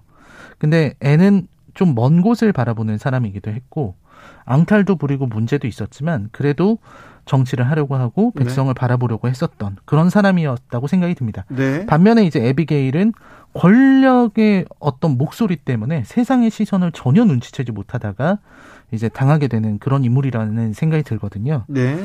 생각해 보면은 구중궁궐이 어떤 청와대의 물리적인 형태나 이런 걸 생각하는 거 아니라는 생각이 듭니다. 외부와 격리된 어떤 세상을 의미한다고 했을 때 저는 이 규모나 그 어떤 위치 이런 걸 말하는 게 아닌 것 같아요. 네. 구중궁궐 그러면 백악관도 구중궁궐이 되니까요. 네. 저는 이렇게 생각합니다. 진짜 구중궁궐은 권력을 탐하는 이들로 둘러싸인 권력자의 세계 그 자체다. 그게 청와대든 뭐 용산이든 광화문 한복판에 유리로 된 소통의 집을 지어도 어차피 권력이 권력을 탐하는 자들로 장벽을 치고 어떤 에비게일 같은 이들의 목소리로 어, 외부 소음을 차단하게 되면 noise canceling을 하게 되면 그곳이 곧 구중궁궐이 되는 게 아닐까 하는 생각이 들었습니다. 예, 예. 물리적 실체가 있는 게 아니라 그냥 걸, 그런 권력이 있는 곳이 다 구중궁궐이 되는 게 아닌가 하는 생각이 들어서 네. 네 장소가 아니라 본질이지 않을까 하는 제 생각을 들려드리기 위해서 이 영화를 선택했습니다. 알겠습니다. 중요한 거는 장소가 아니라 본질이다는 라이너의 이야기였습니다. 시사회 오늘의 작품은 더 페이버릿 여왕의 여자였습니다. 라이너 오늘 작품 감사합니다. 네, 고맙습니다. 어우, 다시 봐야지 보고 싶어졌어요. 감사합니다. 네.